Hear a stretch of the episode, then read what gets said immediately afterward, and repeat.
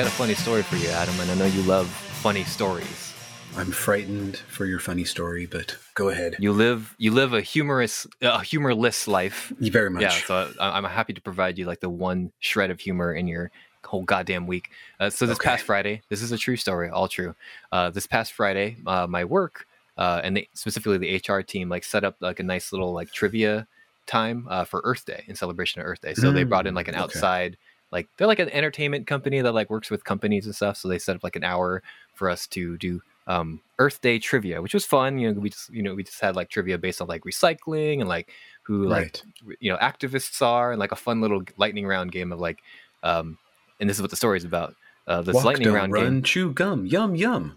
Right. yum yum recycle reduce reuse captain planet uh, exactly. But uh but for for the from, for pretty much the entire game me and my team of like four total like we were we, we just been constantly in, in second place right so we were just itching Mm. for that first place so they had a lightning round at the end and the the the, the name of the lightning round that was that's not dirt and it was a close-up of images uh, that, that look like dirt but are not dirt so give to give you an example like oh it was brownie mix it was coffee Mm. grounds it was crushed Mm. oreos stuff like that I know where this is going.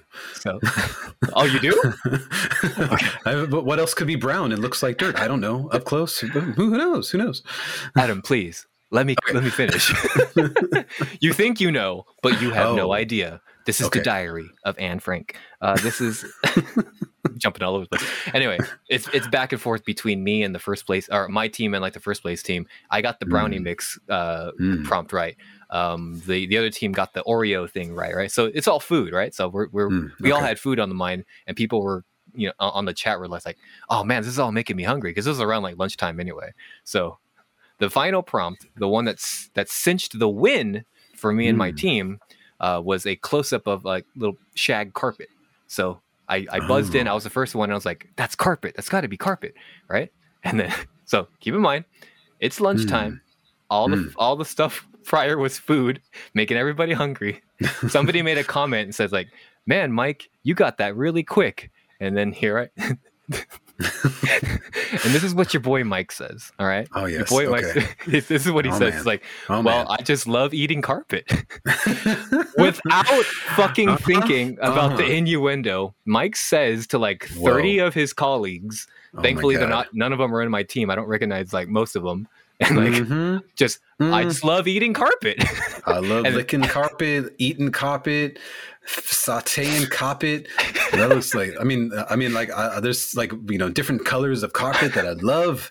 There's different flavors. so everyone bursts laughing to my unintentional Freudian slip, right? And I'm like begging the host. I'm like, can you guys save me and get me out of this? So thankfully it was like the end. Nope, you're on your own, Michael. so uh, long story short, I need to find a new job. Anybody out there got recommendations for me? You just barely started. It's been like I three know, months. and I you, fucked it up. you ruined everything with your carpet munching.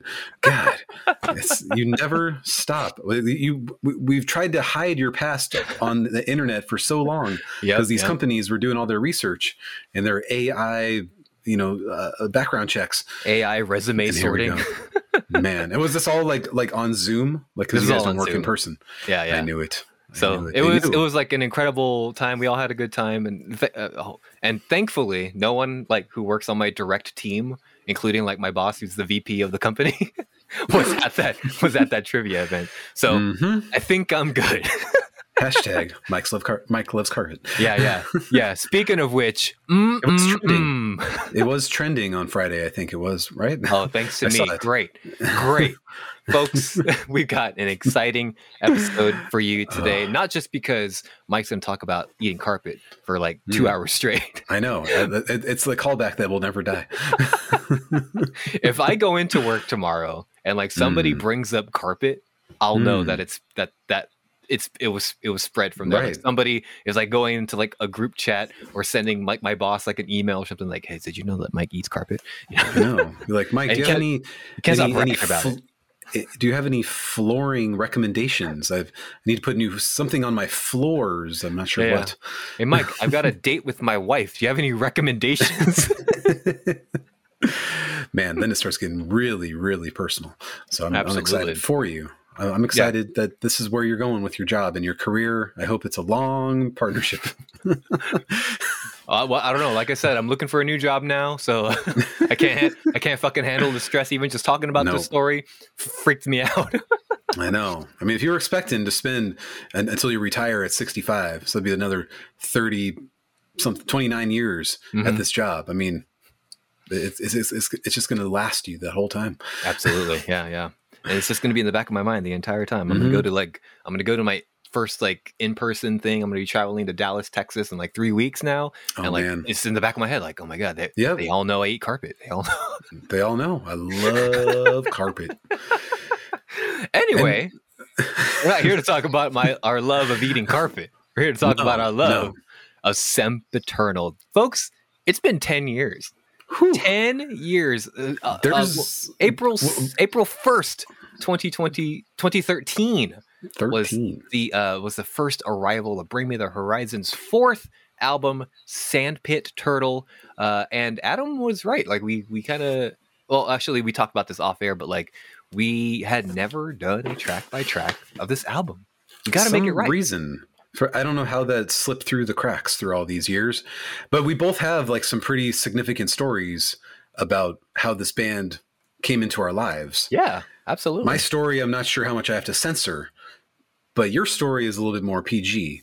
So Adam we just we just talked about me eating carpet in front of my coworkers that's true. I don't That's think we true. need to censor anything but I do because mine revolves around my job. Oh, names. Oh, well, hey, I embarrassed myself in my job. Hey, you can censor names. I know, want, Whatever. I know. well, uh, exactly, exactly. So I, I, I look forward to reliving that because, yeah, it wasn't until April of 2013 that you and I really gave this band much of a listen.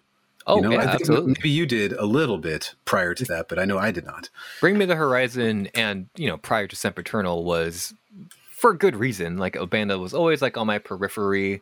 They were like, eh, you know, they're they're whatever. I I had Mhm. heard the album Suicide Silence. Suicide Mm. Season, sorry, Suicide Season, because of a recommendation from our former bandmate Frank. He he was he played lead Mm. guitar in our band, uh, and he loved that band. He loved that album. Like, and you know, re-listening to it now, you know, uh, all these years later, for a guy that age, for the, the Yeah. instrumentation and his level of instrumentation, like, he was re- he was really great at guitar. Like, you can see like why he loved uh, Suicide Season. That album was a great inspiration for an up and coming guitarist. Right. That was Um, 2008. Correct. Yeah. Frank was like 16 at the time. So it was a, he was perfect, perfect demographic. It was written album. specifically just for him, right? Right. Uh, and you know, I had listened to that album too, and like even to this day, like that level of metalcore and that heavy music isn't necessarily for my ears, right? I can tolerate it if It's- it's good. I, I still love it as well. Of course, I didn't listen to it till 2013, Yeah, but um, yeah, I can see where it's like if the if you didn't know this band was going to evolve from this sound, yeah, then you would probably just like listen to it and be like, well, that's cool, but not my thing, kind of. yeah. And from the perspective of somebody who had heard them in 2008, I just thought like, oh yeah, this is just another, for lack of a better term, shitty metalcore band. And that album Mm. made it pretty big. It, it was pretty popular. Like it made like the hot topic scene. Like that shirt was everywhere. Like everybody, every young person was listening to it. It, like, it was big on MySpace, and you know, so that band was going places. But I just thought they were just going to do this sound over and over again. Right. Fast forward now to 2010 with uh, "There Is a Heaven, There Is a Hell," "There Is a Hell, There Is a Heaven." Uh, and hey, a little bit of an evolution, and I started paying Yes. attention a little bit, and like it was like, oh, this is a lot more. This is a lot different than Suicide Season, and I like the direction that they're going in. I was really wondering, like, if you and Frank had had deep conversations about that album as well, because obviously I was just like, I was there in 2010 Mhm. around you guys talking about music, yet I wasn't listening to it. I don't know. Yeah. This doesn't make any sense in the real world of the now, Correct. but at that moment, like, I would pick you up, and then we would drive to pick up Frank to go to band practice, and you guys would talk about the popular music of the day, and I Mhm. was just like, doop doop doop doop doop doop doop. I was just like driving like I'm your dad I hope like- I don't get these young people killed. right and and i remember you guys talking about music and just being like they don't know what real music is anyway afi and rise against only for life for, exactly right. And with that being said, you know when when there is a heaven, there is a hell came out. I, I was impressed at how much this band had evolved from their 2008 sound, but like that wasn't an album I was listening to. That wasn't an album that like I paid much attention to because I didn't really Mm, care about Bring Me the Horizon.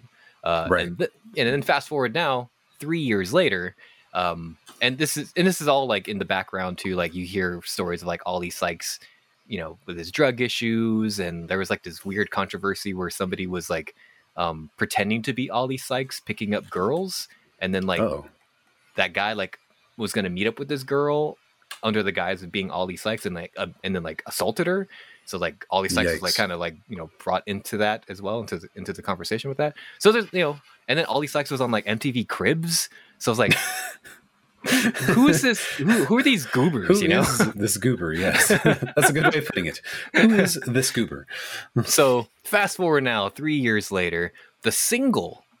Uh, we'll definitely talk about Shadow Moses comes out, and I'm like, hey, Mm. I'm a big fan of the video game franchise Metal Gear Solid, and uh, Mm, Shadow yes. Moses is a setting in uh, the first in the first Metal Gear Solid game, uh, and listen to the song. I'm like, well, you know, I, I I've heard of Bring Me the Horizon, might as well give this song a listen. Motherfucker, one of the best songs I've Mm. ever heard in my goddamn life. Well, I mean, yeah, I don't, I, I, I don't think I heard it until I listened to the album after you Mhm. absorbed it. Um, but yeah, it like it, it, it, what's the word? Lightning in a bottle kind of Yeah. explosion, I guess. That's the only way to describe it, really. It was like the perfect lead single for people to get into Yep. this album and to reintroduce Bring Me the Horizon to both new fans and people who had heard them before. Uh, because, you know, I, I, I pay attention to that song and I was like, okay, well, you know, I wasn't planning on listening to this album when it came out, but I might as well give it a try, right? And motherfucker, Exactly. here we are Yep. now, 10 years Yep. later, celebrating the release, the 10 year anniversary of this wonderful album, the often copied, never replicated Sempiternal. Uh, Now, Adam, where, where does your fandom for this band kind of come in? Okay, so the year was 2010. I met a very attractive young lady. I'm not going to say where, but I met an attractive young lady. And then I met her a couple of times, and then she disappeared for two years. Like all attractive ladies do, right? like they all do, yes. she was 19, she was beautiful, and I was just smitten. And so then she came back two years later to speak to, to talk to talk to me. And I Oh was like, God. cool. And like and and there was a different like persona around her and stuff. And she was also covered in a lot more tattoos than I had remembered from two years prior. Mhm. And I was like, oh, that's interesting. And and like, what is what is this tattoo across your chest? and she's like, oh, it says blessed with a curse. Oh, And I was like, what does that mean? It's like, oh, it's from this band called Bring Me the Horizon. and then she I was like, top, oh. and she put her top back on. I mean, it was, I mean, I, I can't go into details, but this is like the most details that I can go into. Correct. Yes. Um, and, you know, uh, amidst like trying to keep my body temperature at an even keel. Um, when your skin tone this- went back to normal, right? Tell me what this blessed with the curse means. And she told me like this band. And I was like, I feel like I've heard of this band, but I think I, I but I don't know why. It's just like probably just some fever dream I had had about you and Frank talking. And I was like, oh, that, that's interesting. You had just watched Pirates of the Caribbean one, two, and just like, oh, cool, yeah, Jack Sparrow. Well, and I think I, when I looked them up, I saw like, oh, there's a reference to that. I was like, oh, isn't that cute that young bands are using more modern movie references for their band names? Like, what an adorable idea. So Mhm. anyway, I'll check out uh, the the video for the closing track on uh, on- There Is a Hell, Mhm. and I was just like, oh, that's that's adorable. Well, anyway, this band's going How nowhere cute. and I'll just I'll ask Mike if he's heard of this band. And in this was 2012. And Mike was like, "Oh yeah, just shitty metalcore band, whatever." I was like, "Yeah, it was like some video. There's like a lot of blood, and it was all blurry and stuff." And I was like, "Okay, whatever."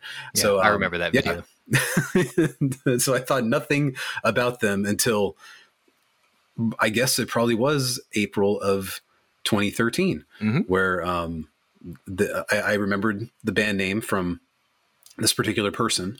I remember Mike not liking this band, but then Mike now saying, "Oh, this band like made a really good album, and everybody's talking about it." And I don't know if anybody else we knew was listening to it at the time because we were already Yeah. done with the band by 2013, and we were Yeah. doing the podcast at this point Right. but we weren't even even by early 2013 we hadn't like 100% shifted to music. We were Yeah, on the Podbender network. right. we weren't- music was like half the focus of, of of the podcast at this point. We weren't like like Yes. said fully transitioned into it. So uh, like I remember we were doing track by track reviews, but they were very seldom at this point. Right. Yeah. We were too busy with Drive By Curious and that whole debacle. so, um, yeah, then I was just like, well, I guess I need to listen to this band. Mike seems to like them. So I, I like a common fan, like an appropriate fan. I started at the first EP. hmm was like Sempiternal had been out for Like a a week true or two. Like, and, and so I listened to that first EP. It was like, okay, This is what the edge of your seat was made for, right? yes, for about 27 minutes. And I was like, I'm going to put this EP away for the rest of my entire life. Sweet lord, how did you make it out of that alive? like, well, Mike keeps on saying their their new album is good, so I'm gonna I'm gonna keep listening here. and then the, the, the then I listened to the first LP. I cannot remember the name of it off the top of my head. I could look it up, Ah, obviously, crap. but it, I'll I, look it up. I don't even know if it's if it's worth looking up.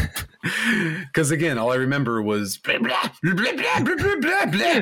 I'm fucking drunk. I'm fucking high. I did. I just go fucking drinking drugs all the time for Oh, that rhymed 30 too. Very good. 30 minutes, like solid. Count Your Blessings. How could we Yeah. forget? Pray for plagues was the was the track you're probably re- referencing. I think so. Is that the one where it's just like they're all laughing, like, blah, this is just can you see anymore? I I, don't know if it's on that's Suicide the Season one. Probably. or Count Your Blessings. I think it might be on? Suicide Season, right? and then for some reason, Suicide Season and me like clicked. yeah. I was talking to a lot of young people at the time who were very into Suicide Season and not feeling Sempiternal so much, but they were all That's of like 14 weird. years old. yeah. And they're like, oh no, that's like the real Bring Me the Horizon. and so, like, you know, the, and the closing track, um, the, the, the, the title track of Suicide Season, I always really, really enjoyed, which sounded nothing like the rest of the album. Yeah. Yeah. And so, like, I was making these connections with that and being like, okay, this is like my brain creating another fold on my ability to enjoy like this level of kind of metalcore. So, um, in again 2013 uh, was getting this. I'm like, okay, this album's cool. I, I like this a lot. It was like an eight out of twelve kind of album to me. so and like, to this album's credit too like in, you know even like the in the myspace days when metalcore was kind of like at its rise or at its peak you know depending on your perspective like this album does do a lot of things different than its peers like it does have like this, this Mm, cool yeah. like flow and funk and almost kind of a swag to it that other metalcore albums didn't really do at the time so they were kind of ahead of the curve even back in 2008 Yeah, and that's what I was kind of sensing. I'm like, okay, I'm starting to see why Mike is saying that the new album is good. That's cool. And then you jump into There Is a Hell, obviously, you know. And again, I spent a week with each of these albums before I finally got around to to to, to the to the current one. Um, and yeah, that one one of the best albums ever. one of, one of the best Um, albums of 2010 one of our favorite albums too you know especially in Yes. hindsight So I was very excited when I finally caught up to Sempiternal. And uh, yeah, I, I remember sitting on the couch in our podcast room, like Dawn was pregnant at the time, Yeah. very very close to to to having baby. Yeah. So I was just like, I'm gonna go in the other room and listen to the rest of this album. And she was like, Okay, that's a good idea. And like that was one of the last times that I was able to just be like, oh, I'm gonna like separate myself from you in this house to go like listen to an album because there's no uh, nothing else of importance in the world to worry about right now. Yeah. So if You're still making that baby. That baby has not arrived yet. There's no reason for me to be here. no, and I think it, I, I, I, and one of the last times I listened to it, you might have been coming over to do the podcast that, that Yeah. day, and there might be like an old episode of us where I talk where I talked about this album. I'm not 100 percent sure, and I'm sure it was just like, oh yeah, that one's pretty good. Yeah, Adam, that was that was a really good album. Anyway, talk to you next week. Anyway, catch me up on the Robert Pattinson Kristen Stewart drama. exactly, exactly. So that's all I remember was like, okay, this album is good, but it's not as good as Suicide Season. Ooh. like th- that was my mindset at the time but i but i knew that there was maybe more to it Mm. than that and i remember specifically giving it a 7 out of 11 initially after my first week with it wow. um obviously I'm, I'm again surprised that certain songs i didn't like back then that Mhm. obviously i enjoy now minus Yeah. one But we'll get there, Adam. you think I was gonna let that go? no, we'll have a long discussion. I, I can I can give I, I, I can give you a di- dissertation. That's on fine. why I don't care for that particular track when we get there. And I will But- crumple that dissertation up and throw it behind me. Where it and so belongs. this album became 2013 2014 2015 them and the amity affliction were like Mm.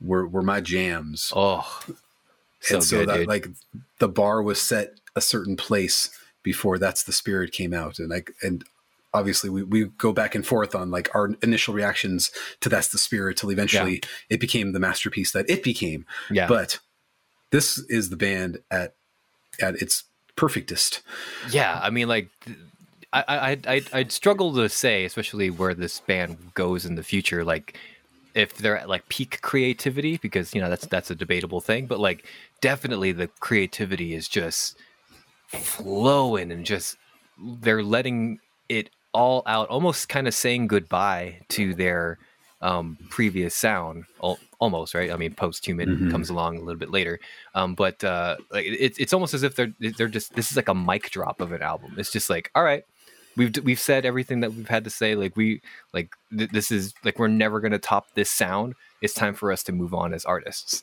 and like and and and like you know, and I've said it before, like lots of albums post this and even to this day are trying to replicate this sound. And for whatever reason nobody even gets close. This album is just a just a master a timeless masterpiece almost. It- it's it's like the perfect encapsulation of what this scene was building up to and right. it's yet to be surpassed.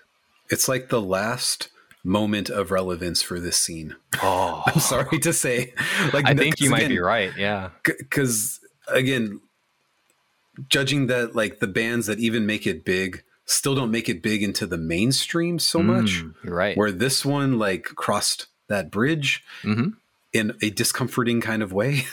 Yeah, it really does ride that line because they were this this one uh, at least in the U.S. This one was released on Epitaph, and then just shortly after they transitioned over to like uh, it was like Right. Warner, I think it was.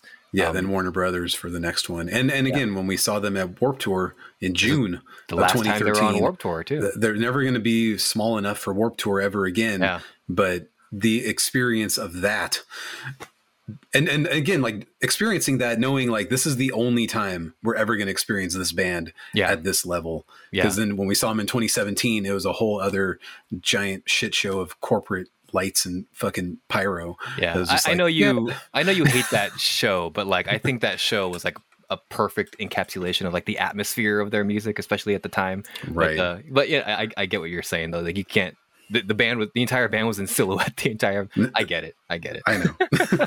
and the crowd was, was so much younger than we were expecting. I mean, I Yeah. felt even in 2013 we were older than that crowd, Sure were. but like it really felt old in 2017 yeah, by that which point. is so crazy because like this band's been around for a long time. I mean, you've been listening to like you you started listening to them uh, from when their EP came out, and was it 2006? I think it was, and it, yeah, or five or six. 2006. I, I wasn't listening to them until seven years later, but Right, but just to give that people A an lot of idea people- that like they've been Yeah, they've been around since that been. long. So like Yeah. people our age would have gotten into them around the MySpace and like Facebook days. So it's Mhm. so crazy how how this band's music seems to transcend generations. You know, and even and, you know when we get to the first track over here in just a few minutes, like even like the younger generation are getting into this music. You know, because "Can You Feel My Heart" was huge on TikTok and like two years ago, and like my daughter it's not anymore. But Not it anymore, was for a minute and a half. So that's cool. 500, 500 million plays just here on, on Spotify just for this one song. Yeah, but none in the last week.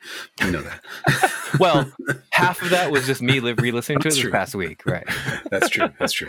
Yeah. So come to my surprise in 20, 2021, I go to pick up my daughter after work, and then she's talking to me about music, and she's like, "Hey, Dad, have you ever heard about this band, Bring Me the Horizon?" I'm like, "Oh, daughter, Do you- you, mean these we- shirts that I've been wearing for the last six fucking years? yeah, Yeah. one of the shirts that says Bring Me the Horizon in giant letters. Yeah, I've heard of them. But, Mhm. uh, The but anyway. Adam Adam would wear the tank top way back when she was like six. you Exactly. know? My- yeah, yeah. My tank top that I had to let go of because it just got so faded and faded and faded. it's just like you can't even read it anymore. It That makes it cool, Adam. That makes it cool. it wasn't cool anymore. It was it was really really I wore it into the ground every Yeah. summer. so you know here we are in 2023 highly anticipating their next release post-human uh, so who knows what that's going to be i know they have a new they have a new track coming out this week uh, so we'll we'll be anticipating that we'll see what happens i don't know this band's kind of like in a weird limbo at the moment but uh uh, do you have anything else to to add before we get into this track by track I think that's that's it. That kind of like catches us up right there. It was a different time, um, and that's that's all we can all we can say. A lot has transpired since then, but this was the last generation defining album Oh. of this scene. It's never it's never going to come back, and now everything's just split off into all of its tiny little microcosms. Mhm. So this this was the end of that. That's what sempiternal means to me. Is that everything is over. oh which is like- crazy because the term sempiternal means eternal and everlasting Nope, not anymore. I'm just, I mean, just our love for this album is is sempiternal, I guess. Um, but uh, I, I guess it's time for us to board this train, Adam. You hear it? It's coming it. down the tracks. Man, it is so much- time for this.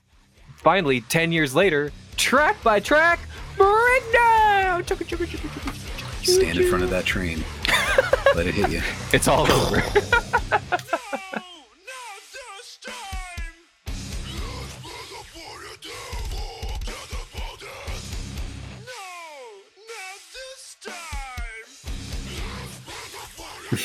oh man, shall we just jump right into it, Adam? Do it. This is I can feel it, Mike. I want to feel I it. can Give it feel me. it in my heart. This is Yes. the first track. Can you feel my heart? And right here, Adam, I gotta say, We just listened to it a few a few months ago, right? oh yeah, we actually did. Uh, and uh, I gotta say here, right off the top, Adam, we've reached the peak of the album. This album has peaked immediately. uh, what a fantastic opening track! What a fantastic single! Like the music video for this for this track is really good too. I love like kind of like the the the sleep token esque kind of monks that are like trying to take this guy's heart out of like the the, uh, the sacrificial altar.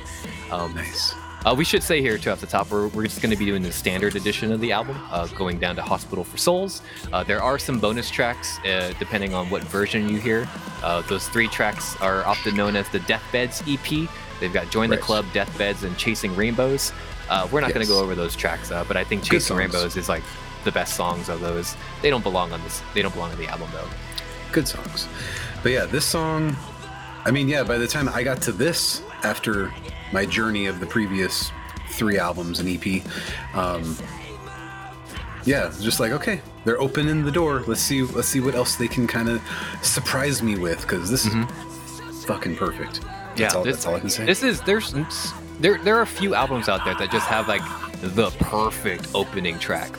This is like one of them. This album, you know, we're not here reviewing it. We're here more celebrating it. But it's like from start to finish, this album is picture perfect. And when we get to the final track, I'm sure we'll have some words to say with one another. Uh, but uh, blown, immediately blown away at just this one track, listening to it back in uh, 2013. And even now, all of my re-listens, uh, 10 years later, ha- you know, having a great time re-listening to this past week for this episode. Like, I still get chills with this song. I think this song is just beautifully structured. Um, I love that it's like it's mostly just the chorus repeating itself. There's like one verse and a bridge where we're where we are right now, but it's just the chorus just repeating over and over again. But the, for some reason, this song just is just so sonically impressive. Yeah, and, and I, I don't know how much people were ready for it at the time, but uh, I definitely wasn't. Yeah, yeah. I, I, like I don't even know if you're if if you were a 14 year old on Suicide Season and now you're 19 Mhm. for this. Like I don't I don't know if you're like feeling ready for this because this this does still kind of found, sound a little, I guess, popular. Pop would be the only way, but it's not. It's so There- not. There's pop elements in the in the, the the structures of the choruses. Like if you if, if you take Ed if Ed Sheeran were to cover this, it would be I'm sure a very like popular pop song, um, Hmm, and it would it would go. probably you know be huge and stuff. But because this is a metalcore album with pop elements, Right. and like the perfect blending of them too. Like it- it's metalcore when it needs to be, it's pop when it needs to be, it's electronic when it needs to be. This is the Yeah. Yeah. we we've touched upon it before, but like everything that the scene has been building up to has just culminated in Sempiternal, and this is this yeah this album is just perfect. I can I don't know what else to say about it. Right. And and but for me, like what what took me so long was just like those. Okay, they're they're trying to they're trying to just throw in their Linkin Park isms Mm. to appeal to the mainstream, which is why like three of these tracks always were thumbs down to me at Mm. first. and I But can see that, and I can House see that from right like, here. yeah, and from from someone from going coming in from your perspective, where you listen to their entire discography coming into this, I can see how it was kind of like you know you you grew you grew comfortable with their formula and their sound, Yes, and then they come at you with this with this Linkin Park shit, and then you Yes. know, And I was still I hadn't listened to Linkin Park at this point either. Yeah, So I right. didn't I didn't have any respect for anything that sounded like Linkin Park at all. Now it's like okay, I get it, but and there's some good elements there. But uh, yeah. But anyway, we're here at track two, House of Wolves. two. I gotta say, Adam, we're we've reached the peak of the album right here. Yes, this is the peak. I think so too. Track this is two always is here at the one of those Oh. one of those songs that I forget about because it's like not one of the big singles, I guess. Right. And then as soon as it hits, I'm just like, fuck yes, again. Oh my god.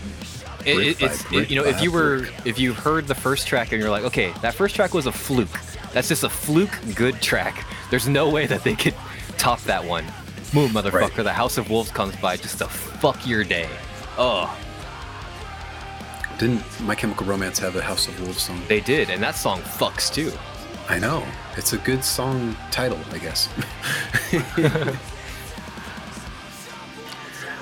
So there is, I guess, my only like there's there's like a few nitpicks I have for this album. You know, we, we, we've, glowed and praised it already. My only real nitpick is that there's a lot of anti-theist themes that are just scattered throughout.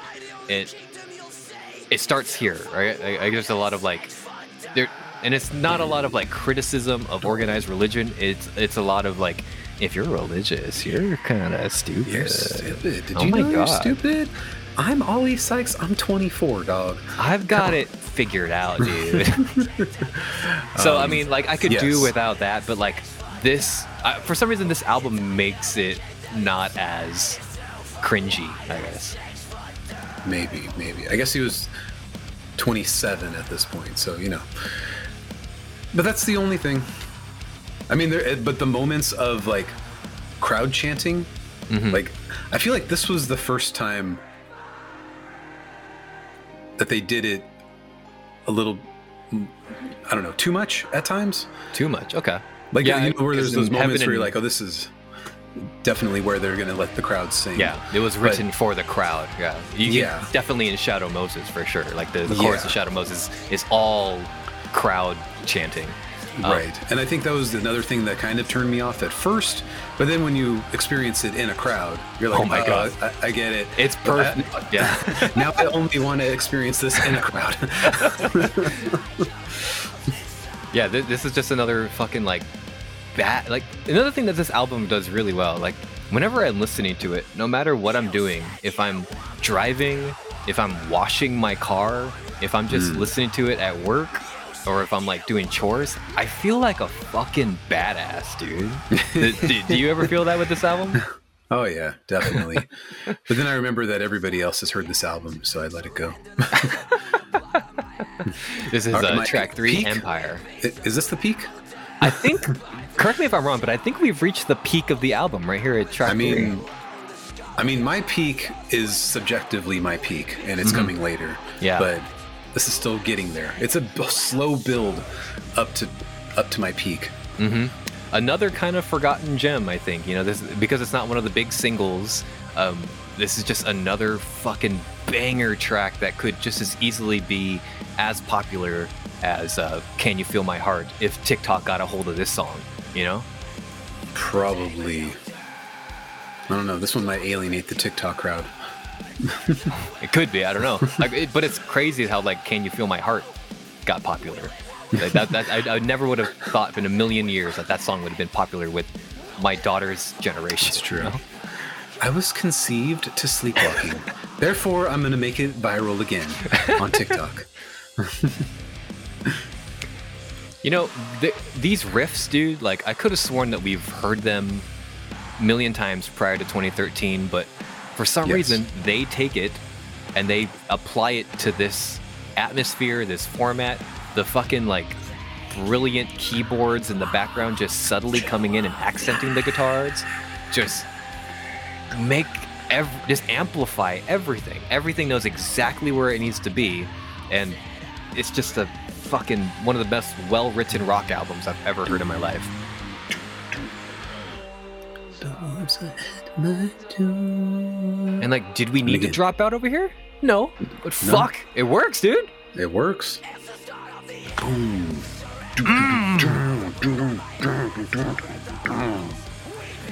Yeah, like every by time like point, this I'm just fucking breakdown yes. comes out, like I just want to like break shit, dude, in that Fred Durst sort of way.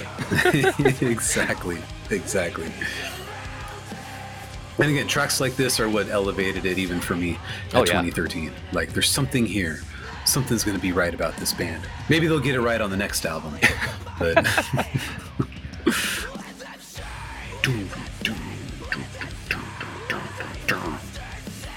Oh my gosh, yeah. The, the, uh, the, the song, the, the song is just like killing it on every second. Like there's no wasted seconds, no wasted minutes in this album. And we're just in track three, baby. agree. The peak of the album. No, The peak. It's all downhill from here? No. We'll see, Adam. We'll see what the next track has to bring. I- and the next track I have such a history with. Uh, It's, it's Hmm. so rich to me, the evolution of sleepwalking for me. Hmm. Well, would you like to jump into that? Might as well. Let's do it. This is track four, Sleepwalking. Iconic intro, dude. Iconic. Hmm. Adam, I gotta say here, I think we've reached the peak of the album. I can't always argue with your logic on such things. But unfortunately, this is the one that I remember hearing on the radio and being like, ew. What radio Bring Me the station is paying th- is playing this? 103.9. Really? The Inland Empire's best. Crazy. Until they went out of until they went out of business in like 2015 or whatever. Right. Yeah. and this song might have Um, killed it, maybe. yeah. I was hearing this and songs from Common Courtesy by A Day to Remember. Wow. Like the one of the last times I tuned into the radio. But anyway, Sleepwalking in and of itself. Like what I don't know what I was thinking with hating this song, but that fucking drum the drums on the verse Oh. here are so fucking cool. Leading up to the fucking chorus, Mm. dude. And like, you know, if you and, and this this album was accused of being very Linkin Park esque, particularly a song like this, right? This sounds like Right. something Linkin Park would have written around this time. Um, Ten But- year, ten years after they hit it big. I mean, it's like the, Yeah. the retro feel was was what I was worried about with the new music. yeah. And I mean, now I can fucking let that go without a Yeah. problem. It's totally fine. I mean, like But- this, that, that was just the argument that the gatekeepers were were, were uh, making. You but know like, me. You know me. Am I gatekeeping? he has the keys. He doesn't. He, he won't give the keys to anybody. But yeah, I mean, like that chorus is like it's very pop centric. Again, you could give that chorus to another like pop artist, and they could probably do a popular rendition of that. That would- that would make it big. But it just fits so well here. It just makes it anthemic. It just makes it very like sing alongable, and it and it's and just you know seeing like the crowd like bouncing to that that drum beat to the in, in the chorus oh it's so good and the And whole crowd that's- singing it's like it's like i'm sleepwalking Mhm. fucking religious experience thank you None for you, Mike. your ah damn it your wife is giving people pie and i don't get any It's a it's a grilled cheese sandwich. oh it looks like a pie Adam's and I living his totally- life, man. He's listening to Sempiternal, eating grilled cheese. Well, and I think that's what finally did it for me. Was was that moment? Like I knew the crowd was going to sing, and I wasn't looking forward to that because it's usually my least favorite part of shows. When it's like you know it's coming, and then they find and they then they they do it anyway. yeah. but no like and then i don't know if this was when we had the the circle pit around the uh The sound booth. the sound booth i forget which song was playing at that time but it could have been this song. It was, a either lot of this or. Shadow Moses. where you and I were just holding on to the fence around the sound booth Yeah. for dear life. Because if we stepped out six inches, we were going to be t- trampled by that Yeah, crowd. one of us was not going to make it home if we let go of that fence. and I was just like, "This is this is fucking metal. This is exactly what I always wanted." Mm. Yeah, and I'm so glad we made it to that Warped Tour because you know, again, like that was the last time that band would ever play that Warp Tour. They were, they were just gonna be the mm-hmm. biggest rock band in the world after that, and oh, so good, perfect experience, and that and they were at that that perfect level of fame. You know, that kind of that kind of crossover between like the indie the indie bands and the and the mainstream bands. My And daughter was outro, five dude. weeks old. Oh, My daughter was five weeks old, and she's going to be ten in three weeks here. wow, so, and I Incredible. remember being like, okay, I'm here experiencing this with Bring Me the Horizon, but I have a five week old baby at home. I should be home. like, I shouldn't be here. I've been up since three o'clock in the morning yep, after feeding her every other hour. I shouldn't be here, right. But I was. And now it's like, cool. At the time, it was stressful. Yo, shout out to your wife for letting you go to that Warped Tour. exactly. And we even came home early, and she was like, why didn't you guys stay longer? Oh Which my is God, we should've. I know. We could have stuck around and seen Pierce the Veil and Black Veil Brides and other veiled related bands. Yo, we are here. Go to hell for heaven's sake. Adam, is this the peak of the album? I think we're at the peak of the album. maybe, maybe. I love this song. Oh, this song is so good. But again, it does have that little bit of cringe with the, you know, like, oh, you're religious? Really? I liked you until I found out you were religious. I think this is more evil religious people. yeah, it really You know. is. Yeah, so this, Fuck those uh, fuckers. of the anti-theist songs on this one, this one actually has a message. And I do I do like the message. I do agree with the message too. It's you know, if if if heaven is everything that you describe it to be, I hope you go to hell, motherfucker, cuz you do not belong there. There you go. So it's the evil religious people that we want to see burn the Falwells and yeah. Whatever the fuck that those people are. Yeah. I don't know The- any other the- names. The American Conservative Party. Oh yeah, sorry. Yes. I can't drink Bud Light anymore. LOL crybabies. So, I mean, and this is another hidden gem within this album too, because it's like you're, you're not you're not disliking any second of this song. Yeah. and you know what's coming next, and it's You know what's coming slow next. build, baby. Yeah. The slow build. You know what I love about this song? That I think this makes this song stand out from other tracks. And this chorus here, the drums are really like at the forefront and really like driving the chorus. like that, that, that, that mm, makes this like such a unique song to the to the eleven. Oh my gosh. I gotta agree. I think the drums are the best on this album. They stand out the most. Oh yeah. Later absolutely. albums, post-human notwithstanding, Yeah. uh, drums don't seem to be a focal point. But Yeah. man, were they were they there at this point? I mean, even in post-human, where the where the you know it, we're back to metalcore with that EP album. Yeah, the drums don't take the lead like they do, like on this song. And I think that's a lot of people's criticisms as well. The people who think the band sold out after this. Mm-hmm. And I can understand that, but still, it's not that bad moving into the future. I mean, starting in 2013, arguably 2010, like Bring Me the Horizon is just written like the best albums of the year every time they put out an album that year. Pretty much. Some would say. Some would say.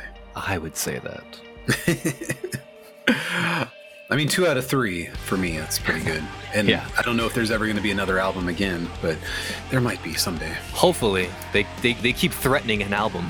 we we'll be here if one comes out, I guess. I'll be, I'll be ready. I'll be ready. This is the pierce the veil mentality at this point. Yeah. I do remember like I was on Facebook at the time and like I'm still friends with like some of our musician friends that we used to go to sh- we used to do shows with. Uh, and like a lot of times like those guys would just like quote uh, lyrics or song titles. I saw this a lot. Go to hell for heaven's sake. Yes. And the only kingdom you'll see is two foot wide, six foot deep. That was the shirt That was a shirt they were selling in 2013. I remember that. Sure was. So anyway, might as well skip over this song. Everybody's heard it. Everyone's heard this song. the the peak of the album, I think, arguably the peak of uh, Sempiternal. We got Shadow Moses, my introduction to this, and the moment I realized I was in love with this band.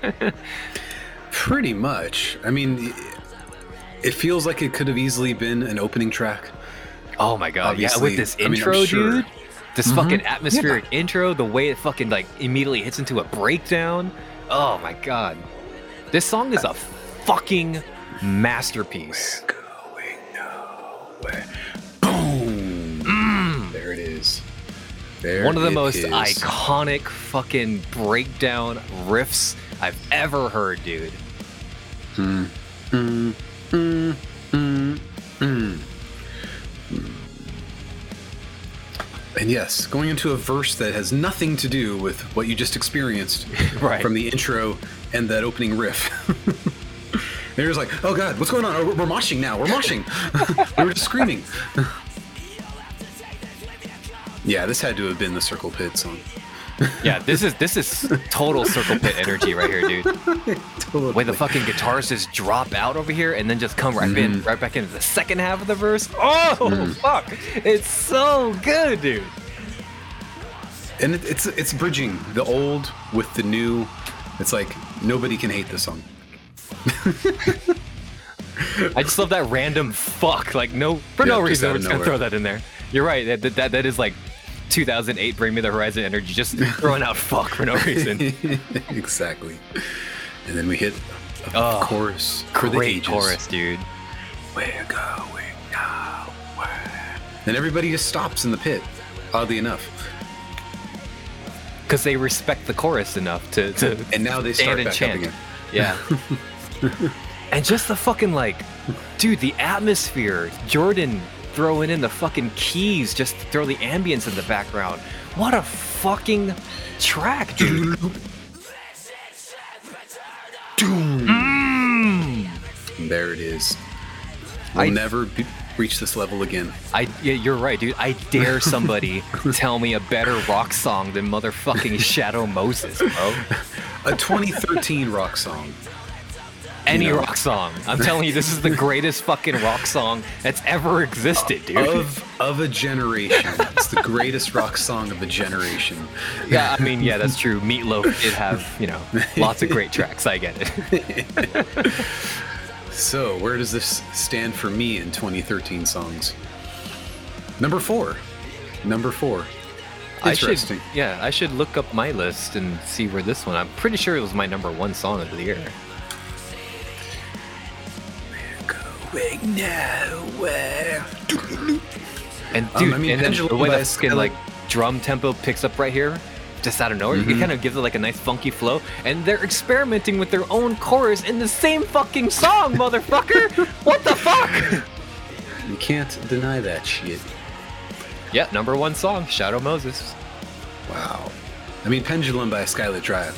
Pretty steep, steep Oh, competition. that was my number four. Yeah. Interesting. Mm.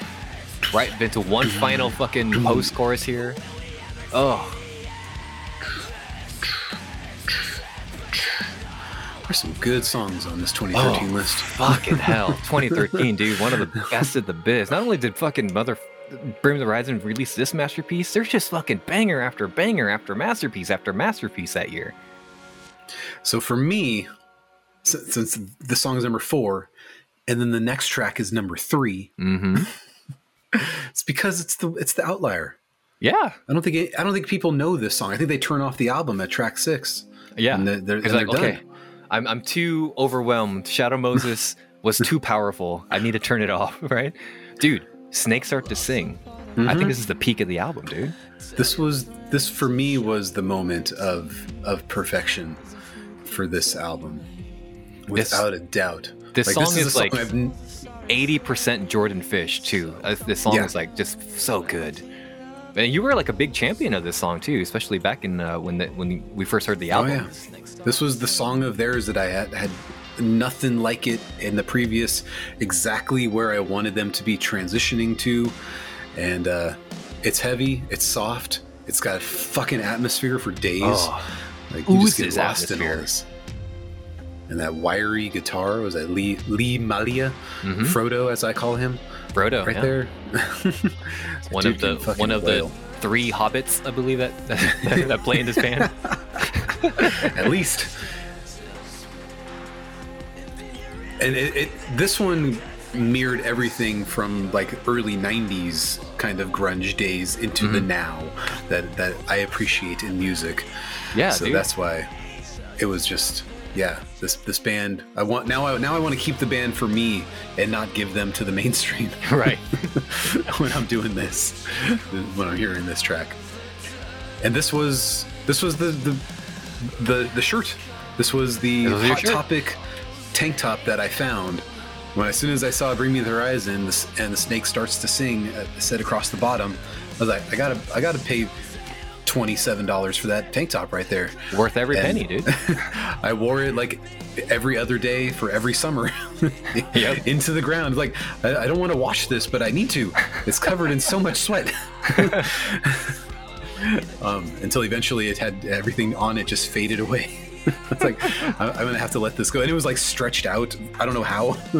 See that that that the story of you and that shirt very much is a great metaphor for the music scene. yes, yes. Just got just faded, worn out. After And- loving it every weekend, you know. I kept on hoping that people would see me wearing that shirt and get it, but the Bring Me the Horizon was bigger than the And the Snake Starts to Sing at the bottom. Yeah.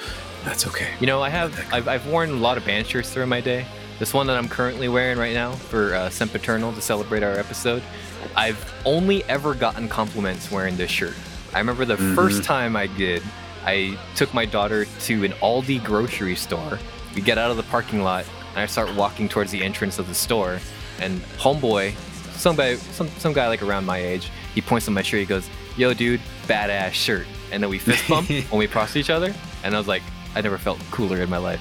And you, you know, every time you, yeah, every time I go into like a hot topic, like, "Oh, dude, great shirt." You're like, "Yeah, you motherfucker, I'm a badass." So I gotta There thank go. Bring Me the Horizon for for giving me many friends. momentary friends. But yeah, younger people just don't get it. Mm-hmm. Don't get it unless you're over 25 at this point.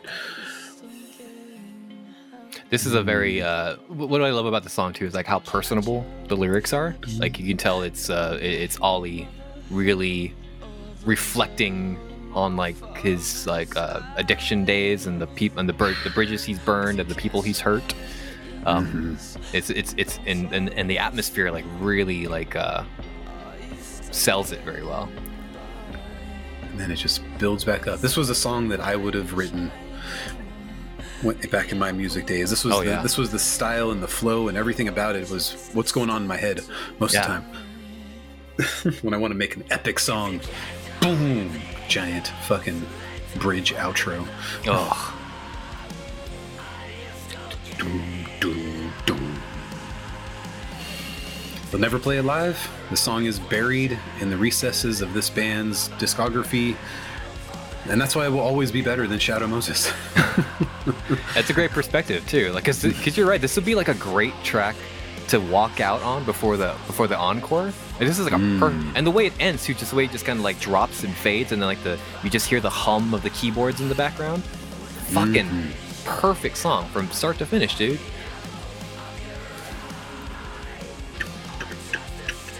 and they don't go into a final oh, chorus, which is okay. Yeah, which Like, is the so song good. is done enough at that point for five minutes. It's almost as if it lets you like reflect on the rest of the tracks. It's so good. Right. Oh, It's it's like a Soundgarden song right there. All right, Mike. I'm just gonna seen it turn all down- before. turn down my uh, my ear earpieces here, and you, you you can you take this song away, sir. You son of a bitch. what is it about seen it all before you don't like? All right. It bleeds out of and Snake starts to sing. Yeah. A little bit too much. It's almost the same song. Almost as if it's complimenting the song before, almost. Poor chorus. Oh, it's not my favorite track. You know, even though we're here at the peak of the album, by the way, Right. this is the peak Of of, course. Sempiternal at this point. But I mean, it's not my favorite track, but like, I think it fits the album very well. I like that guitar. I like this verse. Oh, and the guitar in the There's background of the verse, dude. The way it's just kind of complementing the vocals. Oh my god, dude. Mm-hmm. Ooh. Like it's, it- but also with the epicness of the last song, they it's like they tried to recreate it too soon. Mm. I, I wonder if I heard this at track nine or ten. So do you how- think like with like if Antivist or something was like after Snake started to Right. sing and then this song? Sure, Hmm. I, I would would take that. And I, I I've never liked this chorus. It's not the hmm. best chorus on the album, I, I agree. You know, it's probably the weakest chorus, but that doesn't make it a bad song in my opinion. I don't know. I don't even like his screaming on it right here. It sounds too forced. It's You know? because it's layered. Can you hear like his whispering in the background? Like he's whispering I the can. chorus. Okay. And then I like this. I like this little like guitar solo This transition part. this is this is usually where I'm like, okay, this song's brought me back in. Like I love this. But then the fucking song ends. No, it doesn't. It's right here. Oh, this part's this part's badass, dude. Mm. I love this part. For me, the song ends, Oh, okay. and it's not lo- it's not long enough. What if the track ended right here? Like, what what if it track ended like right after that that cool ass guitar transition, which we're still in right now, by the way. I know that would be that would be off putting as well. Yeah, I I, But this the, I- the I mean, I- atmosphere just doesn't click. I think you know, with the benefit of hindsight, you know, I'm sure if the band took this song and like rewrote it, it would probably be completely different, and maybe we could have done without one last chorus here. But Maybe. Yeah, maybe like end the song around that bridge or around that guitar riff. Maybe it would have been a little bit more powerful, especially going into Antivist, which I guess, in my opinion, is my least favorite song um, of the album. But like, Right. I don't know. I, I see where you're coming from. It is like after being so swept away with um, snakes, you know, going into uh, Yes. seen it all before, just leaves you with uh, wanting more from it. I guess. Right. It really does. Especially because I'm just like riding high after that last song. hmm So I wanted to see if I can look up what the guys said to me after I posted that this is not the best song in the world. the one song that you know a masterpiece despite having one song you don't like Right. But I don't know how to find that on here right now. we'll find it Okay. The song's about depression by the way those of us who can relate I've heard of this depression. What is tell me about it? kind of sucks i wouldn't recommend it 2 out of 10 I think Oli's experienced it before, right? i love this like outro though dude Okay, here we go. After I posted on April 6th that this is this is a Mojo Hand moment for me on this album. Mojo we Hand, Got, my got God. into a lot of a lot of interesting discussions about albums that are. Oh, go ahead and pause it. Pause it. sorry pausing it now Albums that are great except for one track, of which I have over a hundred on my top 200 list Mhm. um, that I could I could pull from. But this seemed to motherfucker be just had to pull out his big fat sempiternal dick and just slap it on the fucking table for us to make fun of him Exactly. So, um, so uh, Thomas wrote, "Get out of here with that horrid take." All all caps. i agree i agree Daniel Daniel posted a GIF that said, "Shut your damn mouth right now, right there." um, boo this man and then uh, Mike and I got into a discussion about um, Subway Funeral from Common Existence. Mhm. For lot of some great reason, Dave Dave didn't post anything on there, which is surprising. yeah it That's was his okay. prompt okay. too I know. So the so I, I know I'm on the outside when it comes to that particular track, Mhm. if you were to and that's give fine with me. If you were to with me. give this that song though a letter grade, what would you give it though? I, I would like to know. I would give it a C. Oh, that's a lot low. That's a lot lower than I thought. So you you legit Yeah. think it's just an okay song? and a thumbs down Wow. every time. Do you think when teachers give their students C's, they give them a thumbs down, like to their face? Yes, and they I put expected- shut your goddamn mouth right now. I expected better from you. C. Now, for you and Antivist, on Yes. the other hand, you said this is kind of your low point of the album. But did the album peak on Antivist? Is Uh, what I really want to know. This song right here, uh, Adam, we are actually at the peak of this album here with the song Cool. Antivist. Uh, I love this song and I love it live. I love the song live too. I think that's just like you with like sleep sleepwalking. Listening to this song live turned me around on it, and it was just like, okay, this was written to be a live track. Yes. And a, a little bit of a nod to the old fans, even. And then when the fucking everything drops out except the bass and drums. Right here, dude. Oh, Finally, the bass gets to sing in this album. finally. Yeah. Exactly. Never done before in their previous thing uh, albums. I'm sure this was a production uh, point. Thank you, Terry Date. You did a good job there. Yeah, I know. And then With- it just like boom, boom. I know, just little touches like that really elevate this song to like the way I kind of felt about it before.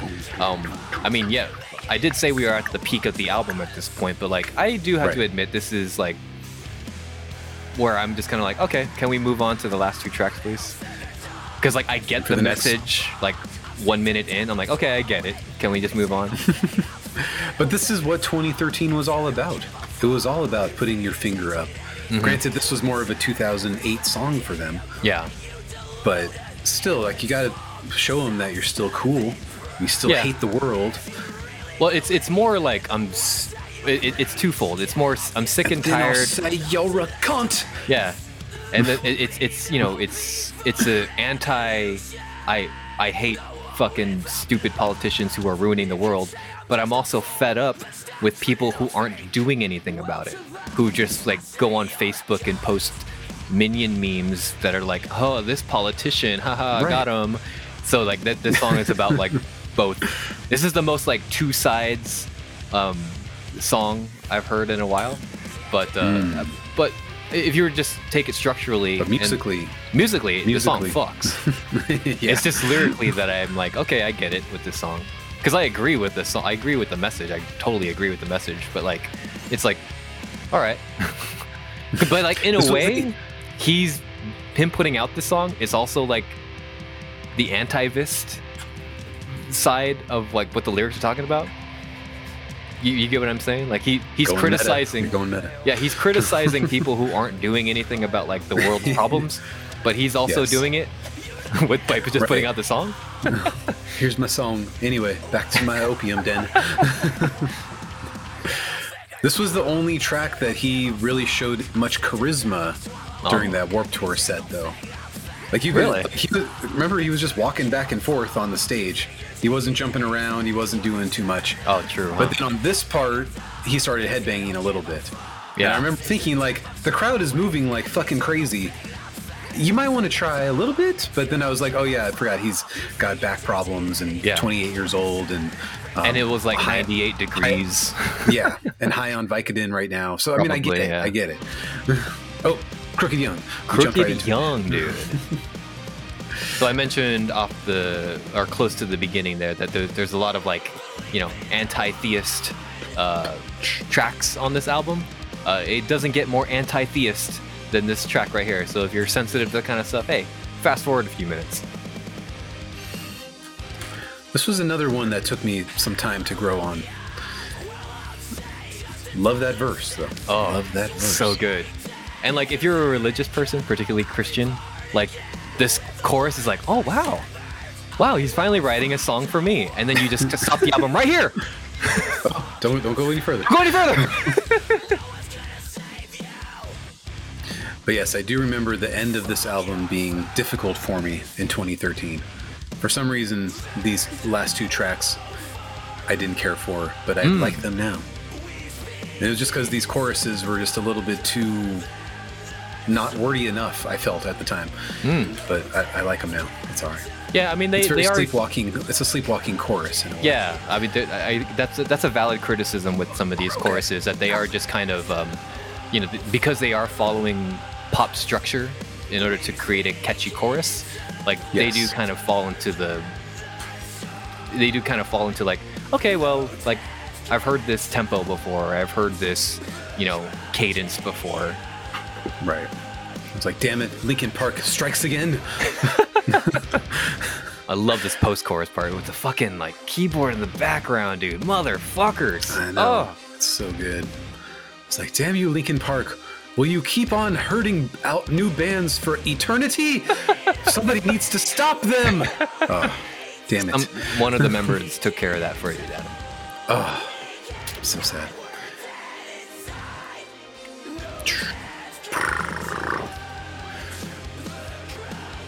And again, I don't know how many people out there listen to this half of the album and then Um, claim it to be the, one of the greatest albums of all time. You know, Well, let's see, you don't hear much about these songs.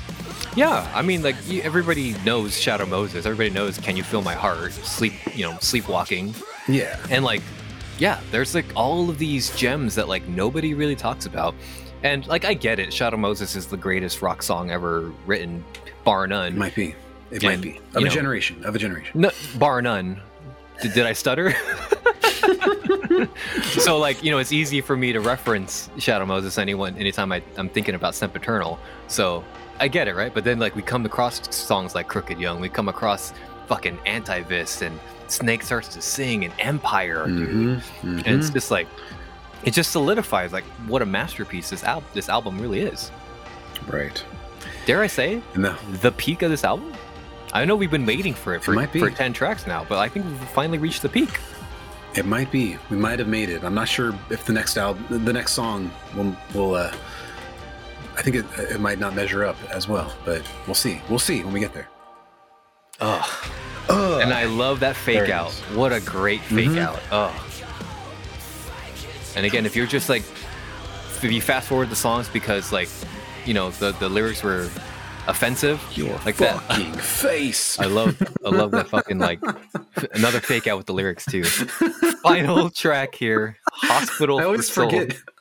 I always forget it ends Fuck that way. face. I, I can't. I can't stop laughing whenever I hear it. Fuck your fucking face. Okay, we're done. It's faith. oh, faith. Okay, Yeah.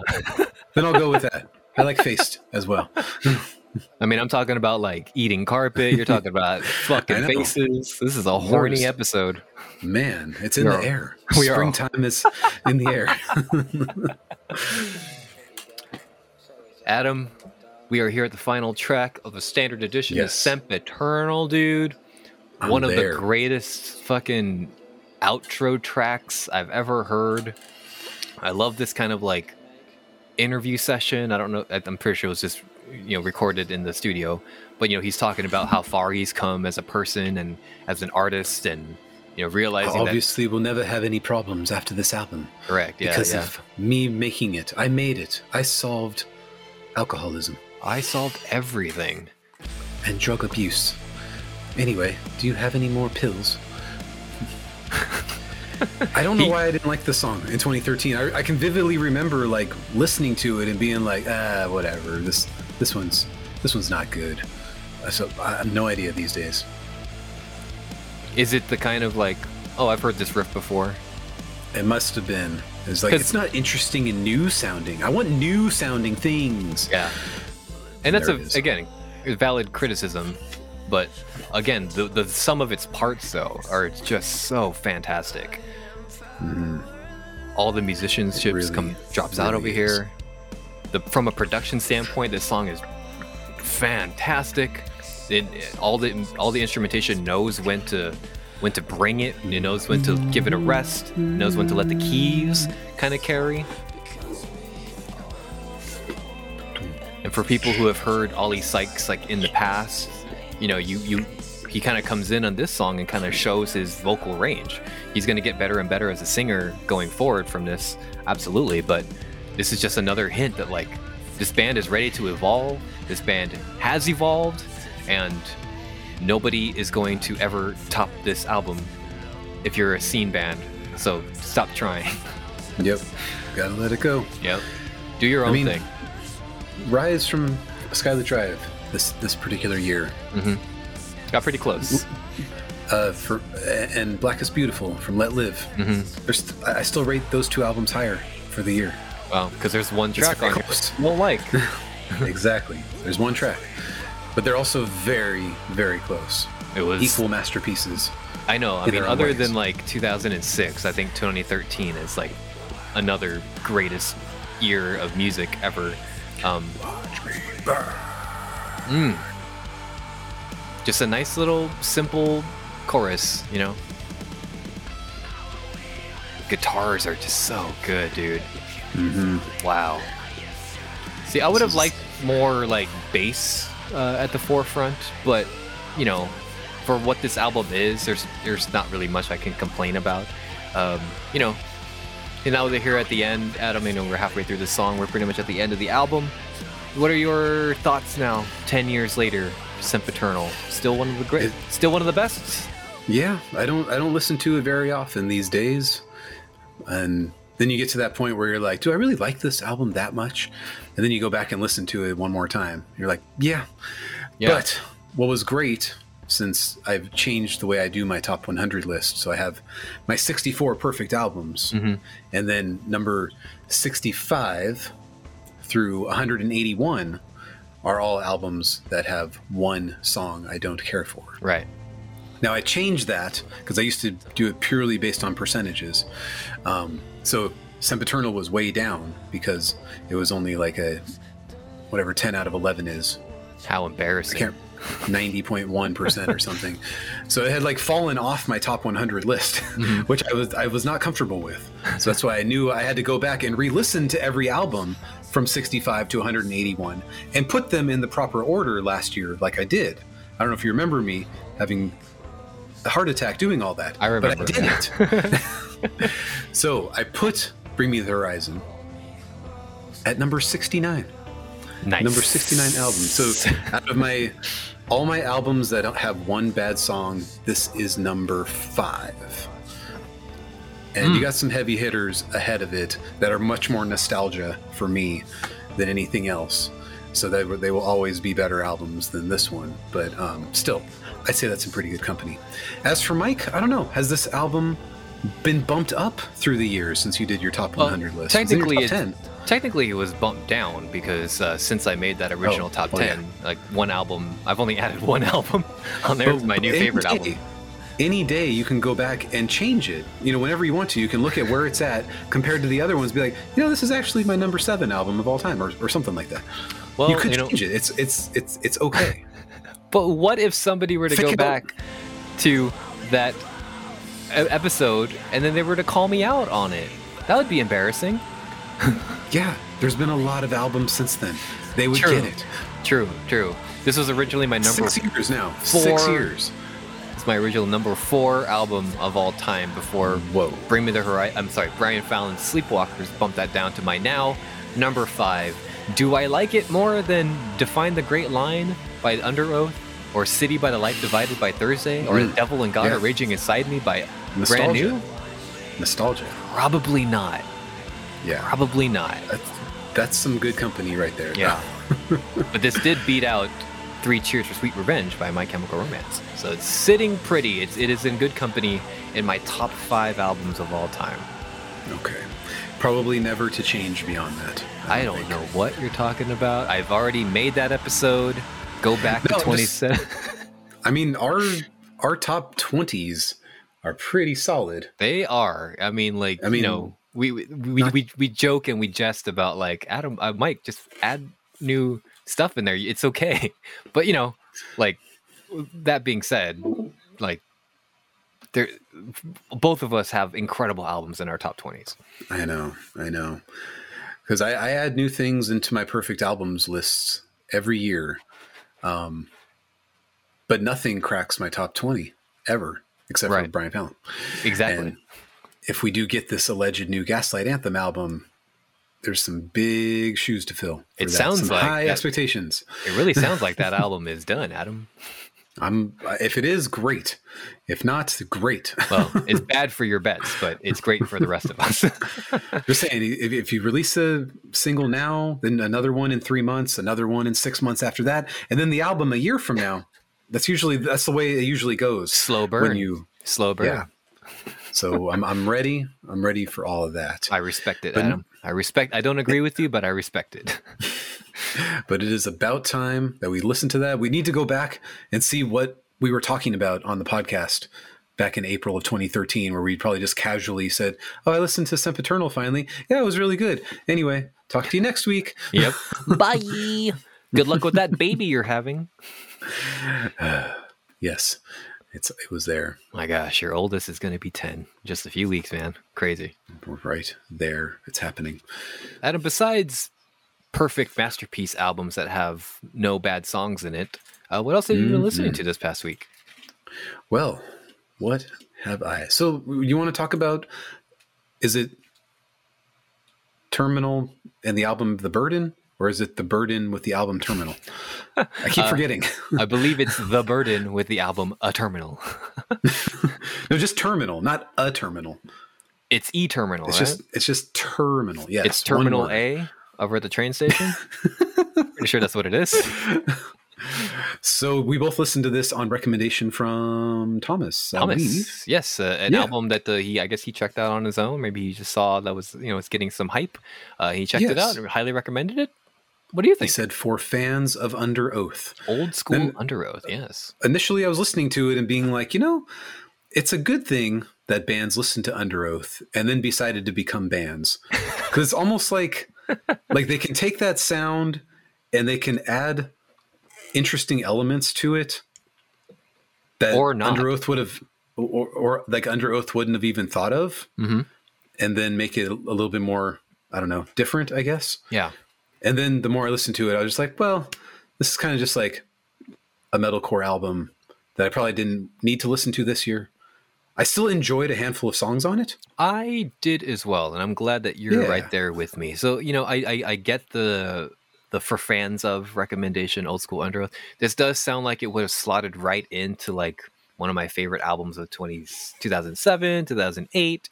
Um, but you know, we don't It's- get a lot of like enjoyable metalcore albums these days because that genre is just kind of tired and refusing to evolve. Unfor- And- unfortunately, it's back, and everybody's like, "Yeah, metalcore is back." And so I'm like, I'm afraid it's just gonna, the cycle will just continue. We're just getting it re- regurgitated like Uh, yeah, bad boring albums because again like it, it's not i don't think it's necessarily the band's faults i think they're just giving the fan the gatekeeping fan base what they want because again the- the, genre refuses to evolve and when it does like people just shut it down because like oh it's not real metal Mhm. Um, They're just too poppy. So like, fuck y'all. You guys deserve to have bad albums these days.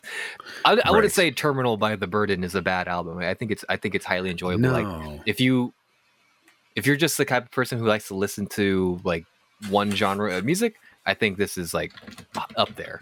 You know? yes, which I guess is a good thing because it would spear new fans to like maybe go back Mhm. and listen to the predecessors. Yeah. and and and, and experience that. Um, I was I was impressed with a lot of the hooks on here. Oh yeah. Um, I, I like those elements. At the same time, I'm listening to them like this is totally an album exactly like I didn't want to listen to this year. Just like uh, that one, the emo rap one from last week, Dead Lakes, Mm. where it's just like this is exactly what I didn't want to listen to this year, but I still ended up liking it. Yeah. for the most part. Yeah. You know, it's not like it's not terrible, which is This which is- is really good. This is best case scenario for like new scene bands and like war and metalcore bands. I feel like you know Mhm. it, it- it's not pushing the envelope. It's not trying to be like the greatest album in the world. It's not trying to be define the great line. You can tell that they were inspired by define the great line when they were you know in Pampers.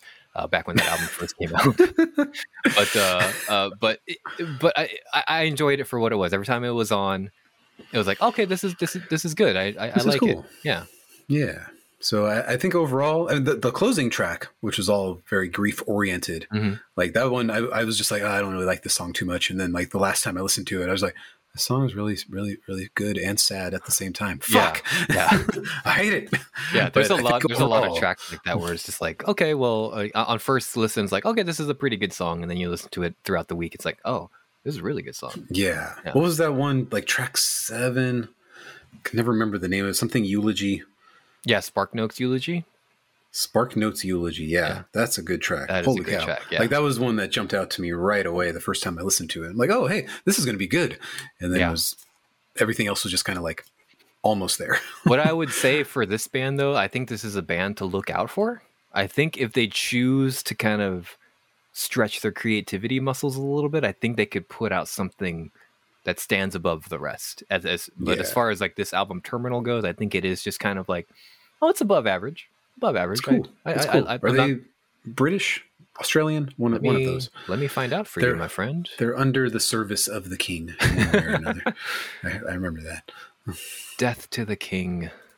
Are we gonna get banned now? Oh, we have we have listeners in uh in the UK. Uh, they are Canadian, so they are Ah, under the yeah, service of the That's king. right. That's true. That's true. Hail to the king, baby. So yeah, I gave it a nine out of twelve altogether. I was kind of kind of surprised. This could, this could be a top twenty album for me by the end of the year. And I don't mean to like make fun of the, these guys the way they look or anything, but I'm, I'm looking at their oh, band Oh, no. image, and they look like a bunch of guys who go on Reddit to like make fun of women. Jesus. Like they look at all the porn, they look at all the porn subreddits on Reddit to like body shame them. Huh, You're fat. Huh? It's like, oh, your nipples are like not symmetrical. oh, I don't even know which one's the band. Oh, there they are. I mean, they look like They just look like mean, the- normal dudes, I, but like they kind of like in this weird lighting that their their promo pic, they kind of look like Reddit. right. It looks Reddit like trolls. Aaron, Aaron and Spencer in 2004. I mean, and I'm sure they were on Reddit being trolls at that time as well. Yeah, exactly. Like you should follow the word of Lord Jesus Christ. You're gonna go to hell. anyway, my guitar player's got a nice leather jacket. That's cool. yeah, very cool. Yeah. So okay, Burden. Terminal, the band with the album The Burden. I don't, I don't know if they have other too many around. other things. Other way around. Other way around. I have no idea. It's one or the other. Uh, yeah, I, uh, they, they they have been around a little bit. Long, uh, they they do have an album from 2019 called "The Sinking Feeling," uh, and then they Oh. have some uh, older stuff. Well, I think that's that's it. EPs. Again, Uh, yeah, Pampers. They, Yeah. they, they, they need more Pampers. yeah. In, uh, in 2018, they have "The Presence of Past Tense" EP, five songs. The Oh, and another album in 2016 called "Modern Disease." Okay. I don't think I'll be going backwards. I think this was probably the best we're going to get. Yeah, if this is like the best that they have, I don't know if like the listening to their older stuff is gonna do me any good. But um, Yeah. but yeah, I mean, check out Terminal if you think that's uh, that's an album you're gonna. If it sounds like an album you're gonna enjoy. All right. So, Mike, The Color Spectrum by. The Dear Hunter. Tell me I've about started this saga. I, I I feel like I can't go into too much details without you also listening to this with me. It's. I mean, it If you want to, sounds like you've been struggling to explain it anyway, because you know, I mean, I've I've heard some of the Dear Hunter stuff, uh, Acts one, two, three at this point. But uh, yeah, tell me about the color spectrum though. Okay. So there's nine EPs altogether.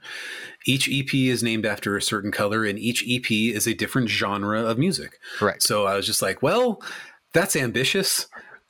I would be an idiot to like not experience this. Like what so so much planning and time and effort goes into this band. It's like I can't believe it didn't self-destruct. And I'm not even talking about the most recent album. I'll get there in a minute. Oh my god! Oh no! But after Act Three, I, I, they they kind of decided to um, change the focus of the band before they went back to the to the Axe sagas. Um, yeah, basically Casey was just like, you know, you play music, you see different colors. Colors are an interesting thing. I like colors. People see different things in different colors and hear different things. Blah blah blah blah blah, et cetera, et cetera. So why not make four songs in different types of genres?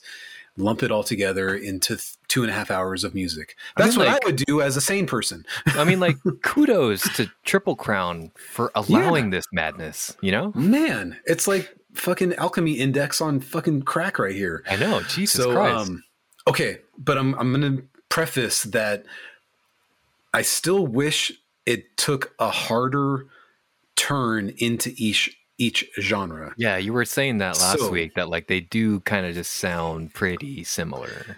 It, it's not a, a overwhelmingly defined sound change like Alchemy Index is. Yeah. So obviously you got the Black EP here, which is the industrial rock alternative metal.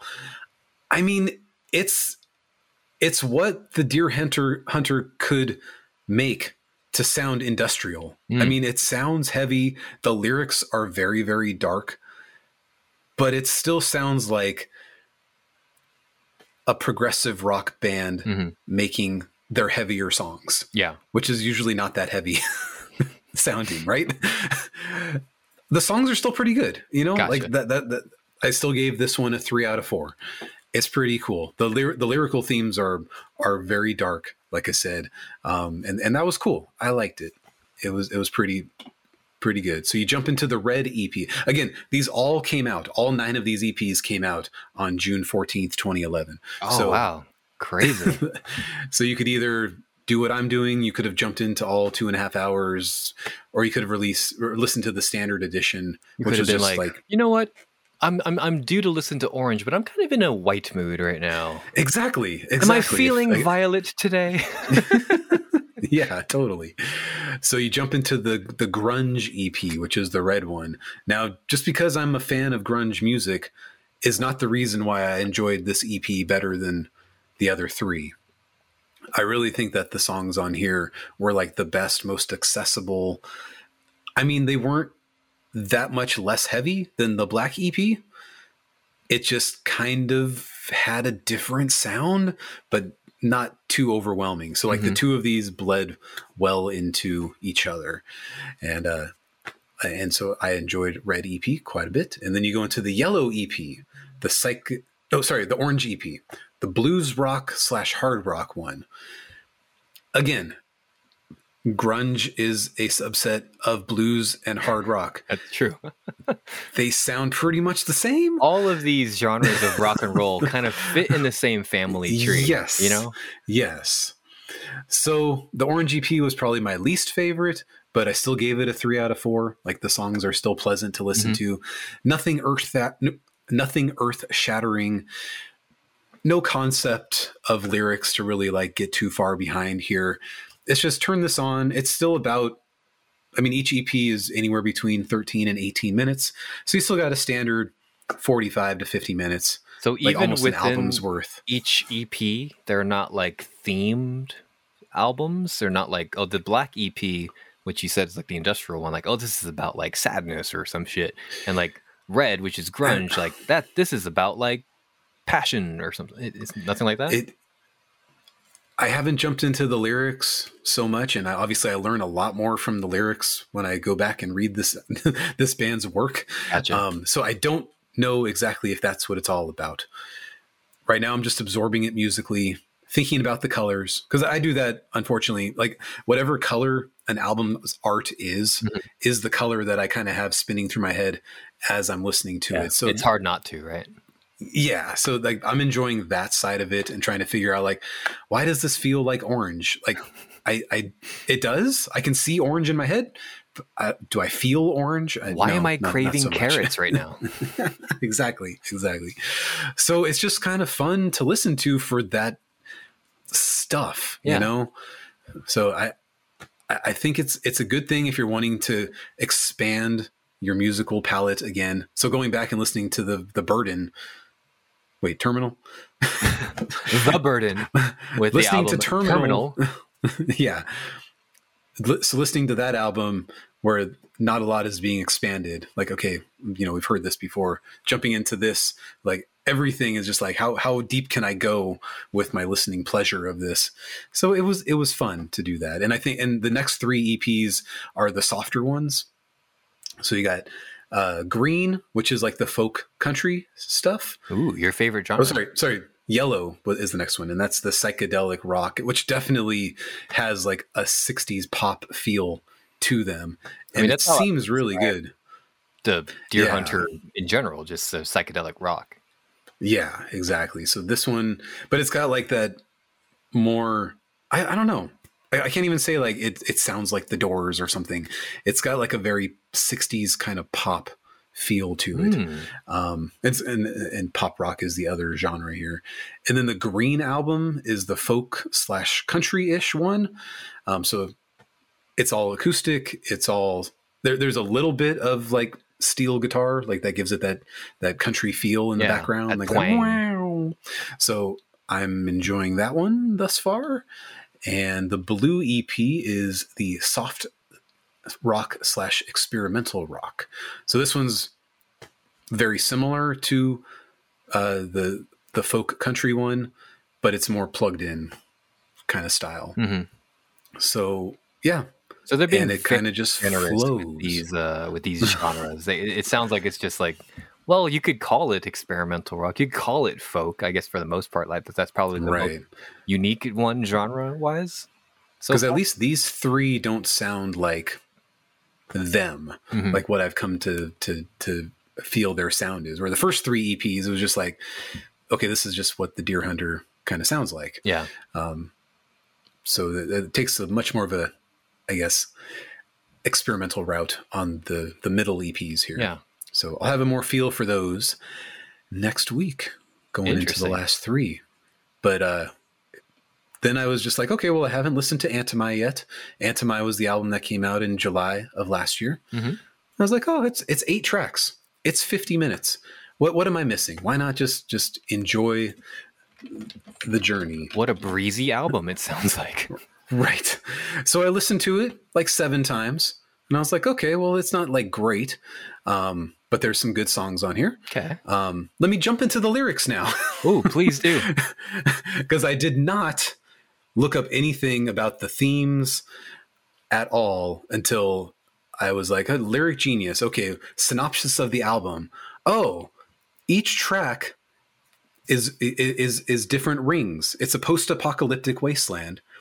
All the humans now live within these separated rings. Like this is what society is. There's eight of them. It's the Hunger Games. It's kind of the Hunger Games ish. Yes. So,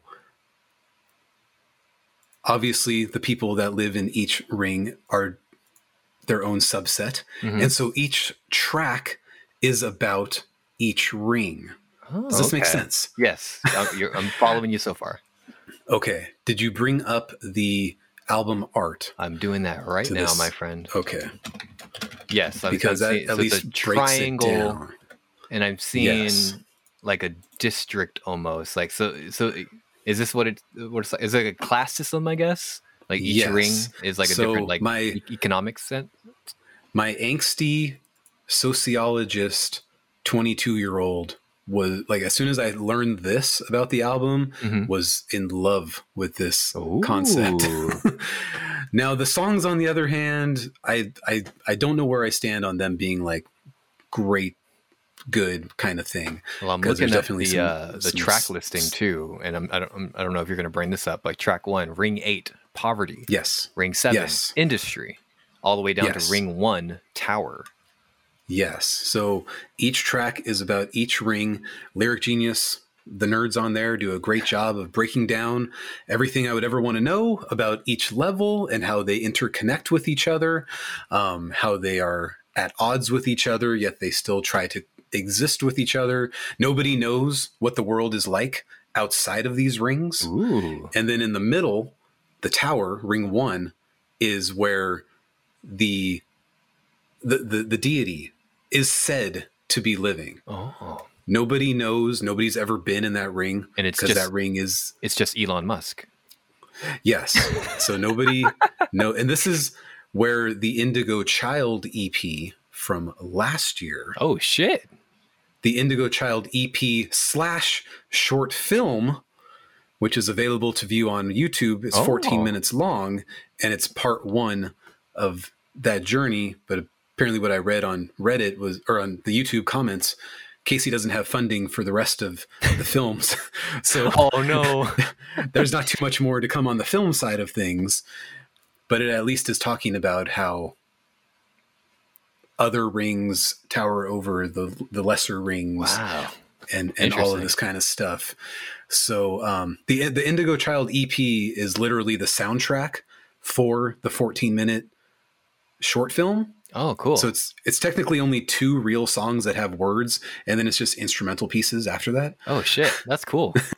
So I like listened to that once, and it was just like the Indigo Child is coming again, and it comes when we're ready. It wasn't anything to be too excited about, but you know, it's just basically introducing you to what the Indigo Child is. Mhm. And so, like the further away from the tower you are, the more these people just have this this faith that someday the indigo child will present itself and save them from all the atrocities that are happening to dude. them. So, again, my angsty sociologist brain was reading this and just being like, fuck, if I had read this when I was 23, like I would have been like, there's a fucking man, it's a, it's a, everything's so great about this man. But uh, But like that But Casey concept is saved it. really cool. I mean, like I thought so too. Yeah. yeah, I mean, it just came out in like 2022, right? And like, yeah, last are- year. yeah, we are like kind of in a way like metaphorically living in that weird like classes, like separated classes system in this Right, country. So it's like, what a cool metaphor for that. Yeah. So um I, I so I would say get a feel for the music and then jump into the lyrics and it will all fall into place. There's not too much that's not told to you except for like what the next step of the story is going to be. And is that because you're already, like, sensing- with the new album? Yeah, which has not been announced about yet. Hmm. Um, I know they're they're touring right now, um, so I don't know when that next album is going to come out. If it's going to come out next year, But is that like a sequel to Antimai, or is that just a completely different thing? I, I think that's just like the next stage in the story because I think Interesting. In in the short film, Sunyai is the kid who's like he's like having his eighth birthday, or as they call it in the film, it's like it's your eighth cycle, and so he's like there with his mom, and his mom is talking about you have to believe in the Indigo Child because the Indigo Child will save us, and if you don't, then you know bad things happen, and the kid's just like no, I don't want to, and you know you can go back and forth on whether the acting is good or not, but Low budget. then like low budget. like members of one of the rings, I think it's the security ring, like the police ring, Okay. they come in and they basically take the child and they put an implant in him and they're like he's you know on his eighth cycle so now it's time for him to start working in the fields. Like so they're like basically they assign which ring he's going to go to next and they're like you know he, so now we have to take him. And here's here's a receipt and you can pick him up on his 20th cycle. Oh lord. and so like so all of that is going on. So it, like leaves on a cliffhanger. You're like where is this going? And i think the kid's name is sunya i'm not 100% on there. So there's like some sort of i don't know and uh I don't know. I don't, I don't want to say Antichrist. That's supposed to like probably go in and d- dethrone the Indigo Child at some Mhm. point, but it seems like that might be what's it's, it's being set up to. so you can get Christ. lost in all of the stories with that Well, that sounds on your own time. yeah, that sounds like a fascinating concept. So at at least if you want to follow Mm-hmm. this story, you're gonna have to start with the Indigo Child, and then maybe watch the Sun, um, watch the short Yes. film, then listen to Yeah. Antimai, and then Sunya Mhm. is coming up like next. The Indigo Child, like I said, is only two songs. It's like a 30 minute EP, but most of it is instrumental. yeah, So if you get like a feel for those songs, then you can kind of jump into the short film real quick Yeah. and be like, cool, that was a fun 14 minutes. And then and then jump into Antimai and you'll you'll be good to go at that point. So yeah, I I thought it was cool. I'm ready for the next stage. I still don't know if I mean it's maybe like a five out of eight for the songs right now. Mhm. But I, I really need to give give it some more spins, especially after taking in the concept now. Yeah, it sounds like it a seven week- times. yeah. It sounds like a week is not enough for for like how Yeah. high concept this is, and like, but it sounds like you're super fascinated at least with the storyline and things like that. Yeah, like that, that's already got you hooked in. Yeah, it's it's pretty inventive, and it's just like, where does this dude come up with all of this? It's Yeah, he's it's just- amazing. He's just like waiting outside like Claudio Sanchez's like house, just Mm-hmm. like hiding in the bushes. And anytime he throws out a piece of paper, he's like scrounging for. Like, oh yeah, got it. right, right. Antimai. This is my like- new album.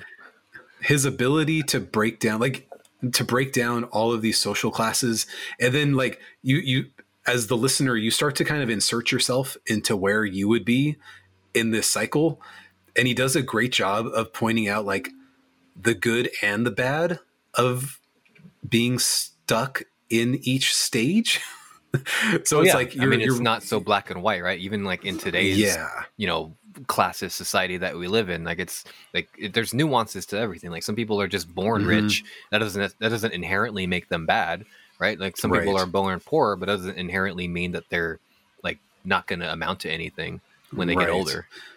and and why we don't want to try to be better because we're afraid we could get worse. Right. Like like the especially the middle class track is all about that. Yeah. And it's just like, hey, we're you know we, we're we're fine here. We don't need to do anything to change things. That we don't need to complacency, right? help, help.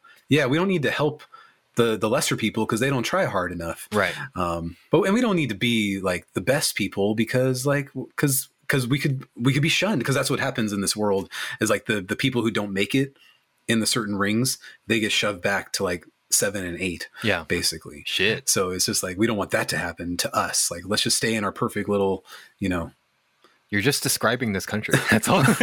I know. So so and then like for me it was like oh god like you you start to question your own ethics and morals just through this album yeah. and it's like fuck you dude what what the fuck Stop making me think. I just expecting want this. some weird Baroque pop. Exactly, exactly. And I listened to it seven times and got a feel for the songs. And I was like, okay, now jump into these lyrics. You're just like, holy fuck, where did this come from? That's cool. Yeah, I haven't I- and then I didn't uh, get a Dear chance to Hunter. listen to it again. Yeah, I haven't picked up Dear Hunter in, in a few weeks. I've just been listening to some other stuff. It's been crazy busy weeks in music and stuff. Uh, I haven't even finished like what Act Four. I think I haven't listened yet, but uh, yeah, I think maybe I can Act like four. just start with Indigo Child. Like, like I'm super interested in like this storyline. okay, yeah. I mean, like, like I said, Act Four and Act Five, I really, really enjoy. Yeah. I think you will also enjoy them as much as you did for the first ones. Yeah, Um, as again for the music, I'll let you know. yeah, fascinating though. Fascinating stuff. Yes, nonetheless. so thank you, Daniel, for that very, very wonderful uh, recommendation. hmm Absolutely. I hope your nose is okay. Yes, we have to check in on our friend Daniel. Yesterday, he went to a Plot in You concert uh, and broke his nose. And guess what? He just Oh. healed from uh, was his broken hand. Uh, so we gotta check that. Did in he get that him. moshing as well? Probably. No, no, he, he he he broke his hand at work. Ah, okay, okay. So not as badass as you know breaking your nose in a Plot in You mosh pit. I but, know. uh, but that was where Mike again, like our, our circles collide. correct. Plot in You wasn't performing No. when you broke your ass, but they were in. The, they had just performed. They were It in the- and then secrets. Yeah, they were in the area. It was them, then secrets, and Mike thought like, "Oh, Plot in You got the crowd going. Now I'm ready to to stage dive." Yeah. and it didn't go so well. I'm ready to show off to my new girlfriend here that I can st- that I can stage dive and crowd surf and plop right on the uh, ass. I know. I wonder if they made Daniel sign a waiver. of, like, I don't need the ambulance. I'm okay. Yeah, I sh- probably should have left.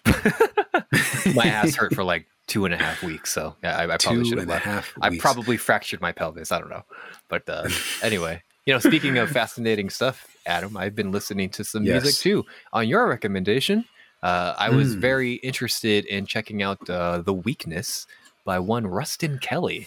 And oh my Mr. god, Kelly. am I What glad you- that I listened to that? This is a fantastic album. Ooh, one of my favorite man. albums of 2023.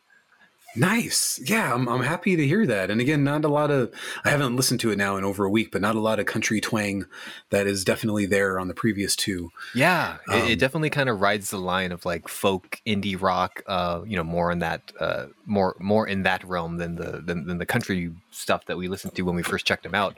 Um, but I was just also really impressed with his vocal range. There's a couple tracks where like you know he starts singing. I'm like, is this the same guy? Is this a feature or something? But like he can he can hit Right. the highs, he can hit those really low baritone notes, and it just really creates a different feel for certain songs certain you know certain lyrics are played for laughs but like it really fits the the story that he's trying to tell i just think this Right. is a really good album from start to finish man I was very happy with it as well. I need I need to go back and listen to it again.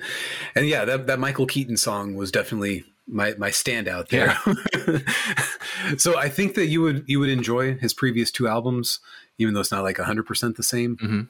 This was probably like, I mean, Dying Star is, is pretty pretty dark. Mhm. Um, stand and whatever the other one is, stand and create, stand, shape and destroy. Mhm. I'll never know the name of that. no album. it's called that the is like- burden the album's terminal oh, sorry. oh man, so much carpet. Um,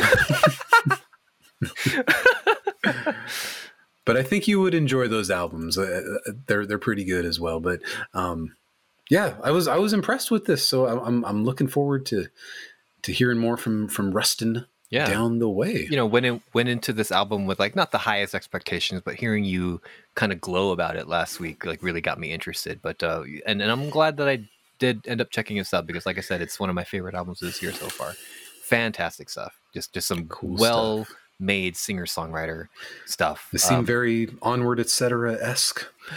yeah but i want to say that like i like this so much more than Oh, onward etc oh my gosh it's so good not to say that onward etc slash age birch is is not good but uh, whatever Mhm. this vibe is for weak the weakness oh i'm all about it love it Okay. a lot, lot of like cool. dark like brian fallon vibes too i like it a lot Yeah.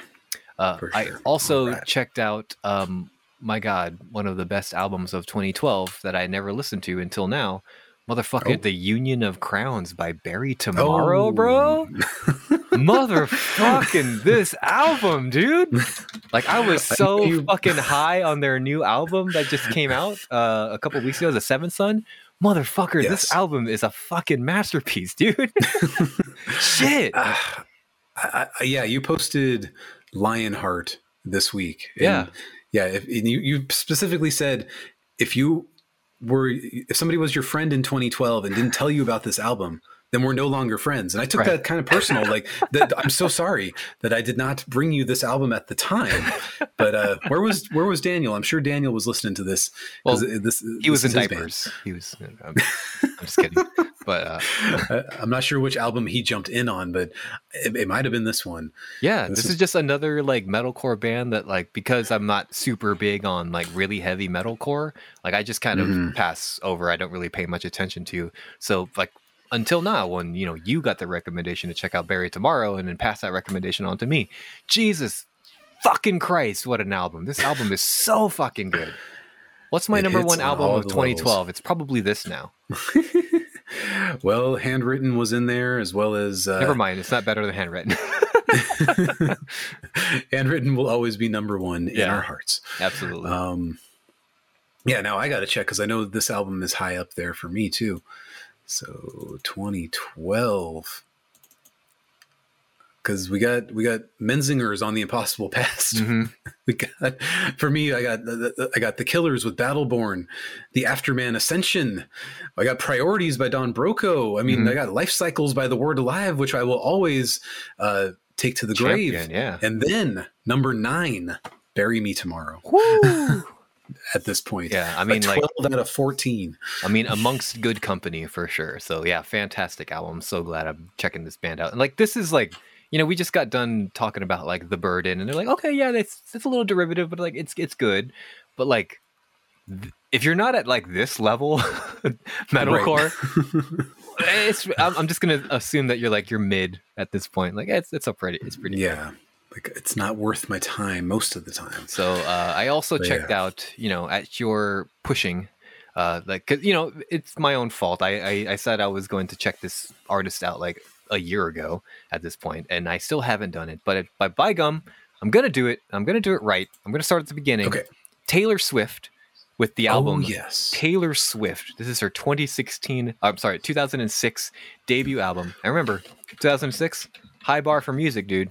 So I'm, I'm going into Yeah. this album with uh, with high expectations. Yes, it better be good. October 24th. A lot of other albums came out around October 24th, 2006. Exactly. Yes. Um, but uh, I gotta say, dude, you know, I went into this with very, very low expectations. It met those expectations. Uh, okay. There's Is it is it more of the country vibe on this, this one? is this is her country album. Yes.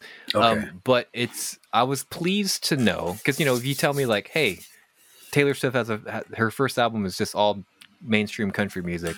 I'm immediately thinking like Christian white nationalists are listening to this and they're just like, you know, they're playing her songs at like Trump rallies and shit. You know, you know this this, this song All is praise to George W., the true leader of our country. Exactly. Yeah. There's like subtle jabs at like this up and coming politician named like Barack Obama or something, right?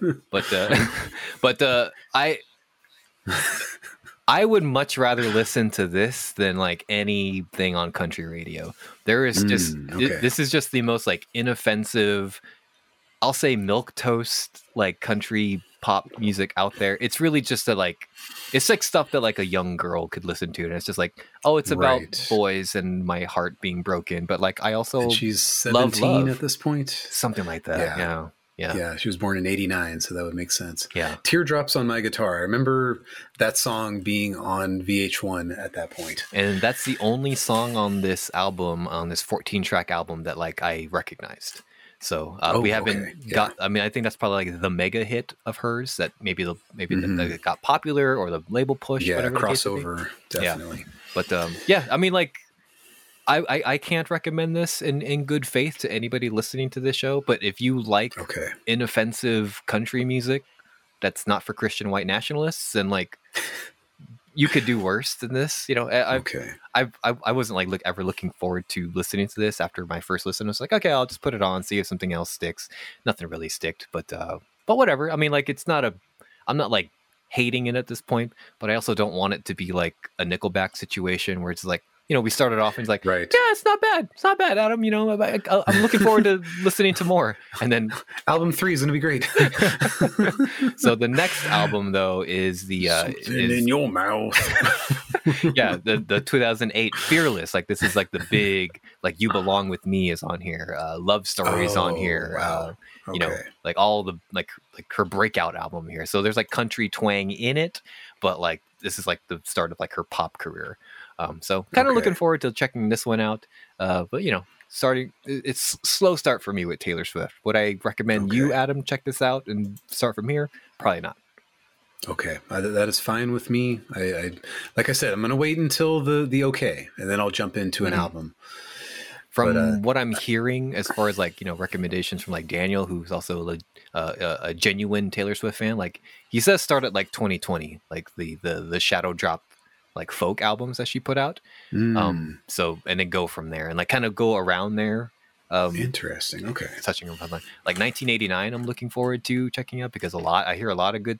Think that's the one with like blank space and that and shake it off, which I don't like, but like my wife is a big fan that of that sounds song. awful. That has a That song is one of the worst things. Like, my, unfortunately, my kid found every version of it on YouTube, oh my sung by a My Little Pony. oh no. Like, so I spent months listening to that song in different varieties, and I think it's on Sing, the Sing One soundtrack as well. That sounds I like a heard it- sing type of song. Yeah, so I heard it way too much on there.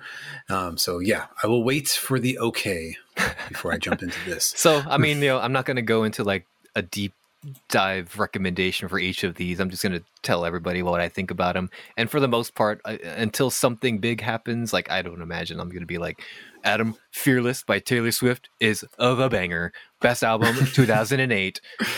It's I like do, I do Union of Crowns and then Fearless.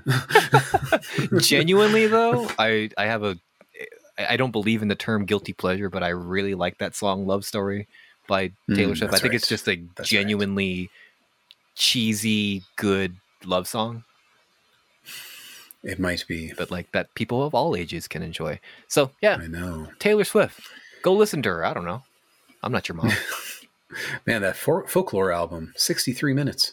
Mm-hmm. i heard That's really good things about it it's a lot of folk So, I mean, we've, I, I don't know if we've listened to folk albums that were that long, but maybe. there's a lot Maybe. of long folklore albums out there I know. I'd like to believe it's kind of like not recent, but more later Avril Lavigne's stuff, Mm. where she became a good songwriter before she was like, "Hey, y'all, I'm a kid again." um, I'm hoping that Taylor Swift is taking that late 30s kind of, or not late 30s, I guess, mid 30s now, Mhm. um, kind of transition into good songwriting. that's what i'm to hoping needing for to. you know I'm, I'm going into this like with an open mind just like i do for every artist that i listen to but i'm i'm just hoping to get to take out of this is just like the to hear the evolution of her sound and to hopefully get a better understanding of her fan base and her songwriting and hopefully see that growth you know like she's she's an artist i don't i don't i, I don't understand uh yeah I, I mean i understand like her popularity like she's very pretty and like she writes good pop songs and things like that but like this weird toxic fandom surrounding her that i don't understand so Hmm, i'm trying to see if i can like get it from that point of view at least so we'll see Okay, we'll see. I'm I'm kind of looking forward to that. But as for this week, we are listening to Enter Shikari. A kiss for the whole any- world. Any hot takes so far? Um, I listened to it just once uh, this, this past weekend, uh, so I don't really have too much over there. Um, I went into this with high expectations, um, and it's just kind of good to me so far. It's kind of meeting those low middle tier expectations. It's Yeah. like the last album was really, really good. It really so I was was. kind of hoping to continue that trend. And I've listened to it maybe four times now, and it's like it's there. It's so short, Mm, and there's two tracks that are just like extended outros. yeah, So it's really it's maybe only nine tracks altogether. And then if you take off the extended outros, it's probably less than 30 minutes yeah. It's of, it's of it- real music. it's bordering on EP status at this point. Yes. Yeah, because like nothing is true, everything is possible. Had like such, it had like a fucking like movie score overture in it, and it, and it like Right, really added to the album. But uh, Mhm. so like I was hoping to get those cool type of like unexpected things with uh, "Kiss for the Whole World," but Mhm. it just seems like a hey, these are some good Enter Shikari songs. So I don't know, maybe Yeah. they'll grow on me throughout the week, but we'll we'll see. Okay. Um, I'm also checking out as everything unfolds. I have not checked it out yet uh, with their new album Ultraviolet. Uh, looking forward to it. Um, f- from what I'm seeing on our by, by, uh, recommendations that I trust over on Discord, um, it seems like it's okay. So I really like. I really like their EP or their album from uh, 2021. Within each lies the other. I thought that was pretty good, and I think that I think this band has a lot of potential. Um, but uh, yeah, yeah, we'll see. Haven't We'll even see. heard it once. So other than that, I'm just listening to the other Color Spectrum EPs and getting ready for the new Dave House album Coming out Friday. It's I'm Friday. looking forward to that. yeah. Look forward also if you're interested, folks. Uh, this Tuesday, the rare Tuesday release, we got Ooh. Spanish love songs with uh, Doom Oh, and that's right. Gloom sessions. So it's a uh, four-track EP. Uh, with four covers from bands that they from songs from bands that they like. So the first track will be "Smile Like You Mean It" by the Killers. Track two will be "Futures" by Jimmy Eat World. Uh, track three will be "Portions for Foxes" by Rilo Kiley, and uh, track four will be "Now It's Now It's On" by Grandaddy. Uh, so those those latter two songs are songs I'm not familiar with. So they'll be new tracks to me, basically. Uh, so There you go. Spanish Love Songs did say that like they're putting this out as kind of like a way to get people excited for new music coming out later this year. So if you you know if you joined in one day we'll we'll figure out. It's just like Bring Me the Horizon, they're never going to come out with new music. But uh, I mean, if you if you joined in on the skinny draft this year and you picked uh, Spanish Love Songs, yo, you're getting double dose of releases this year. Congratulations to you. Maybe, maybe. We'll see. We'll see. We'll see. I, I'm, I'm looking forward to it. I know. I'm, I'm ready to hear it. We're also, you know, eagerly anticipating with bated breath uh, the the release of a potential new Gaslight anthem song this week. It's been uh, posted out there. Uh, Brian Fallon's been posting selfies of himself in like the Cure type of makeup in his car. Oh no. So Oh no. obviously doing something for like a music video. mean? I don't know what it means, but Benny has also Benny has also said on a recent podcast of some show that like um you because you know you you you you made comments about like they they play that one song at the New Jersey Devils thing like whoa and, and yes. so apparently at Howl. a recent thing yeah they play Howl and then at a recent Jersey uh Jersey Devils uh, uh event Oh, I see it. Yes, I, I totally checked in on Brian Fallon on like Wednesday, and there was nothing here. yeah, Where did yeah. all this news come from? so yeah, there's a music video coming out at some point. Benny says that the track is coming out this week. Um, so this week. yeah, Oh, now I have to really, really decide what I feel about all that. So we'll see. We'll see. dude, just listen to it. You don't know if an album's coming out this year. Right, and I don't want to sit around with one song.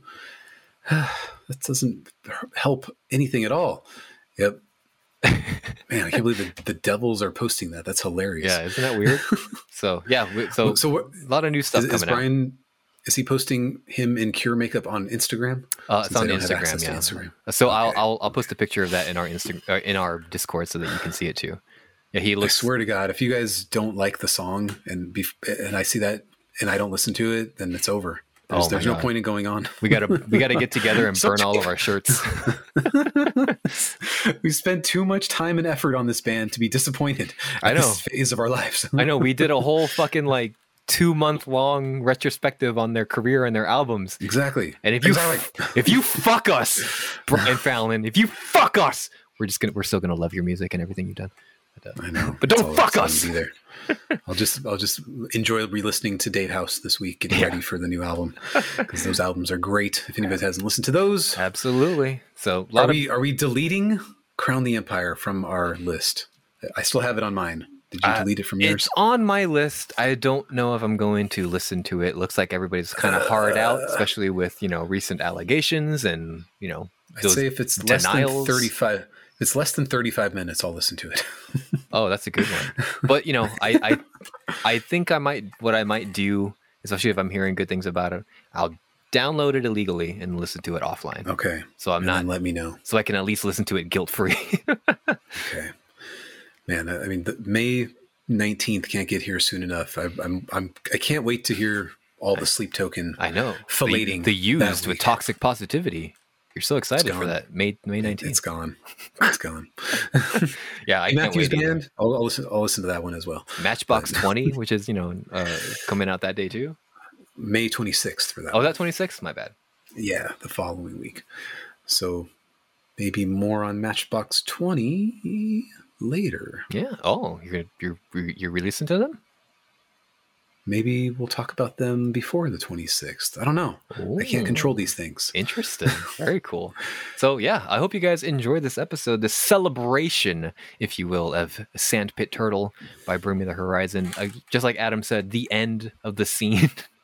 the scene peaked in tw- The at- scene peak. at- on April first, twenty thirteen, and like people are just trying to grasp that that album's like coattails with you know with, with without any success. But uh, my God, what, I mean, what, what an album! the- yeah, screaming out the the middle of Shadow Moses was the peak of the scene. It's Mhm. been all downhill since then. And you you tell me a moment in in an album that unites an entire fan base and an Oh entire God. culture and an entire generation since 20 since that moment. I really can't. I, I I really can't. No, there's nothing. Yeah, you, you're absolutely the the scene lived and died in 2013. so we hope that you guys. we were there. Yeah. We were there. We we experienced it. It was fine. I loved it. Good memories. We'll never go back. Mhm. And in that one day when my daughter's like, "Hey, have you heard of Bring Me the Horizon?" I tried to explain to her like my passion for this band and this album and This stuff like that. So sad. And it just kind of like went in where one ear out the other. And I was like, "Oh, okay." It's like, Dad, you're so old. What's what's a ketamine? I have no idea. So anyway, here, check TikTok. Here's another one that went viral today too. Yeah, yeah. Same thing she's doing with fucking Pierce the Veil last year too. So anyway, Yes. TikTok's weird. TikTok is. Uh, if they banned it, I would not be uh, upset. That'd be fine. I just don't appreciate this fucking like disposable like this this, this taking taking my culture and disposing of it for internet likes, you know? I know. Fuck this know. shit. Fuck this shit. But uh but uh Anyway, yeah. Anyway, that'll do it for us, folks. Uh, we hope you enjoyed this episode. We, we hope that tune we hope that you'll tune in for the next episode because we've got another rendition of the greatest song in the world. We hope you guys will enjoy that one. You know, that one's coming out the first uh, first day of May. So uh, yeah, so we are due. Uh, we are going to be taking a break the week after because your boy is going to be uh, traveling to Texas for work. Um, so I will be out for for, for that weekend. But uh, but uh, yeah, stay stay subscribed though, and we hope that you guys will participate. Uh, go on go into our Discord to uh, tell us what your greatest song in the world is, what your nomination for May is, uh, and now and then uh, we'll we'll look forward to that episode as well. So for my co-host Adam, I am your co-host fuck Mike, and like we say every time, fuck your faith. is that too much? or face, whatever works. fuck your face. I like that one better too.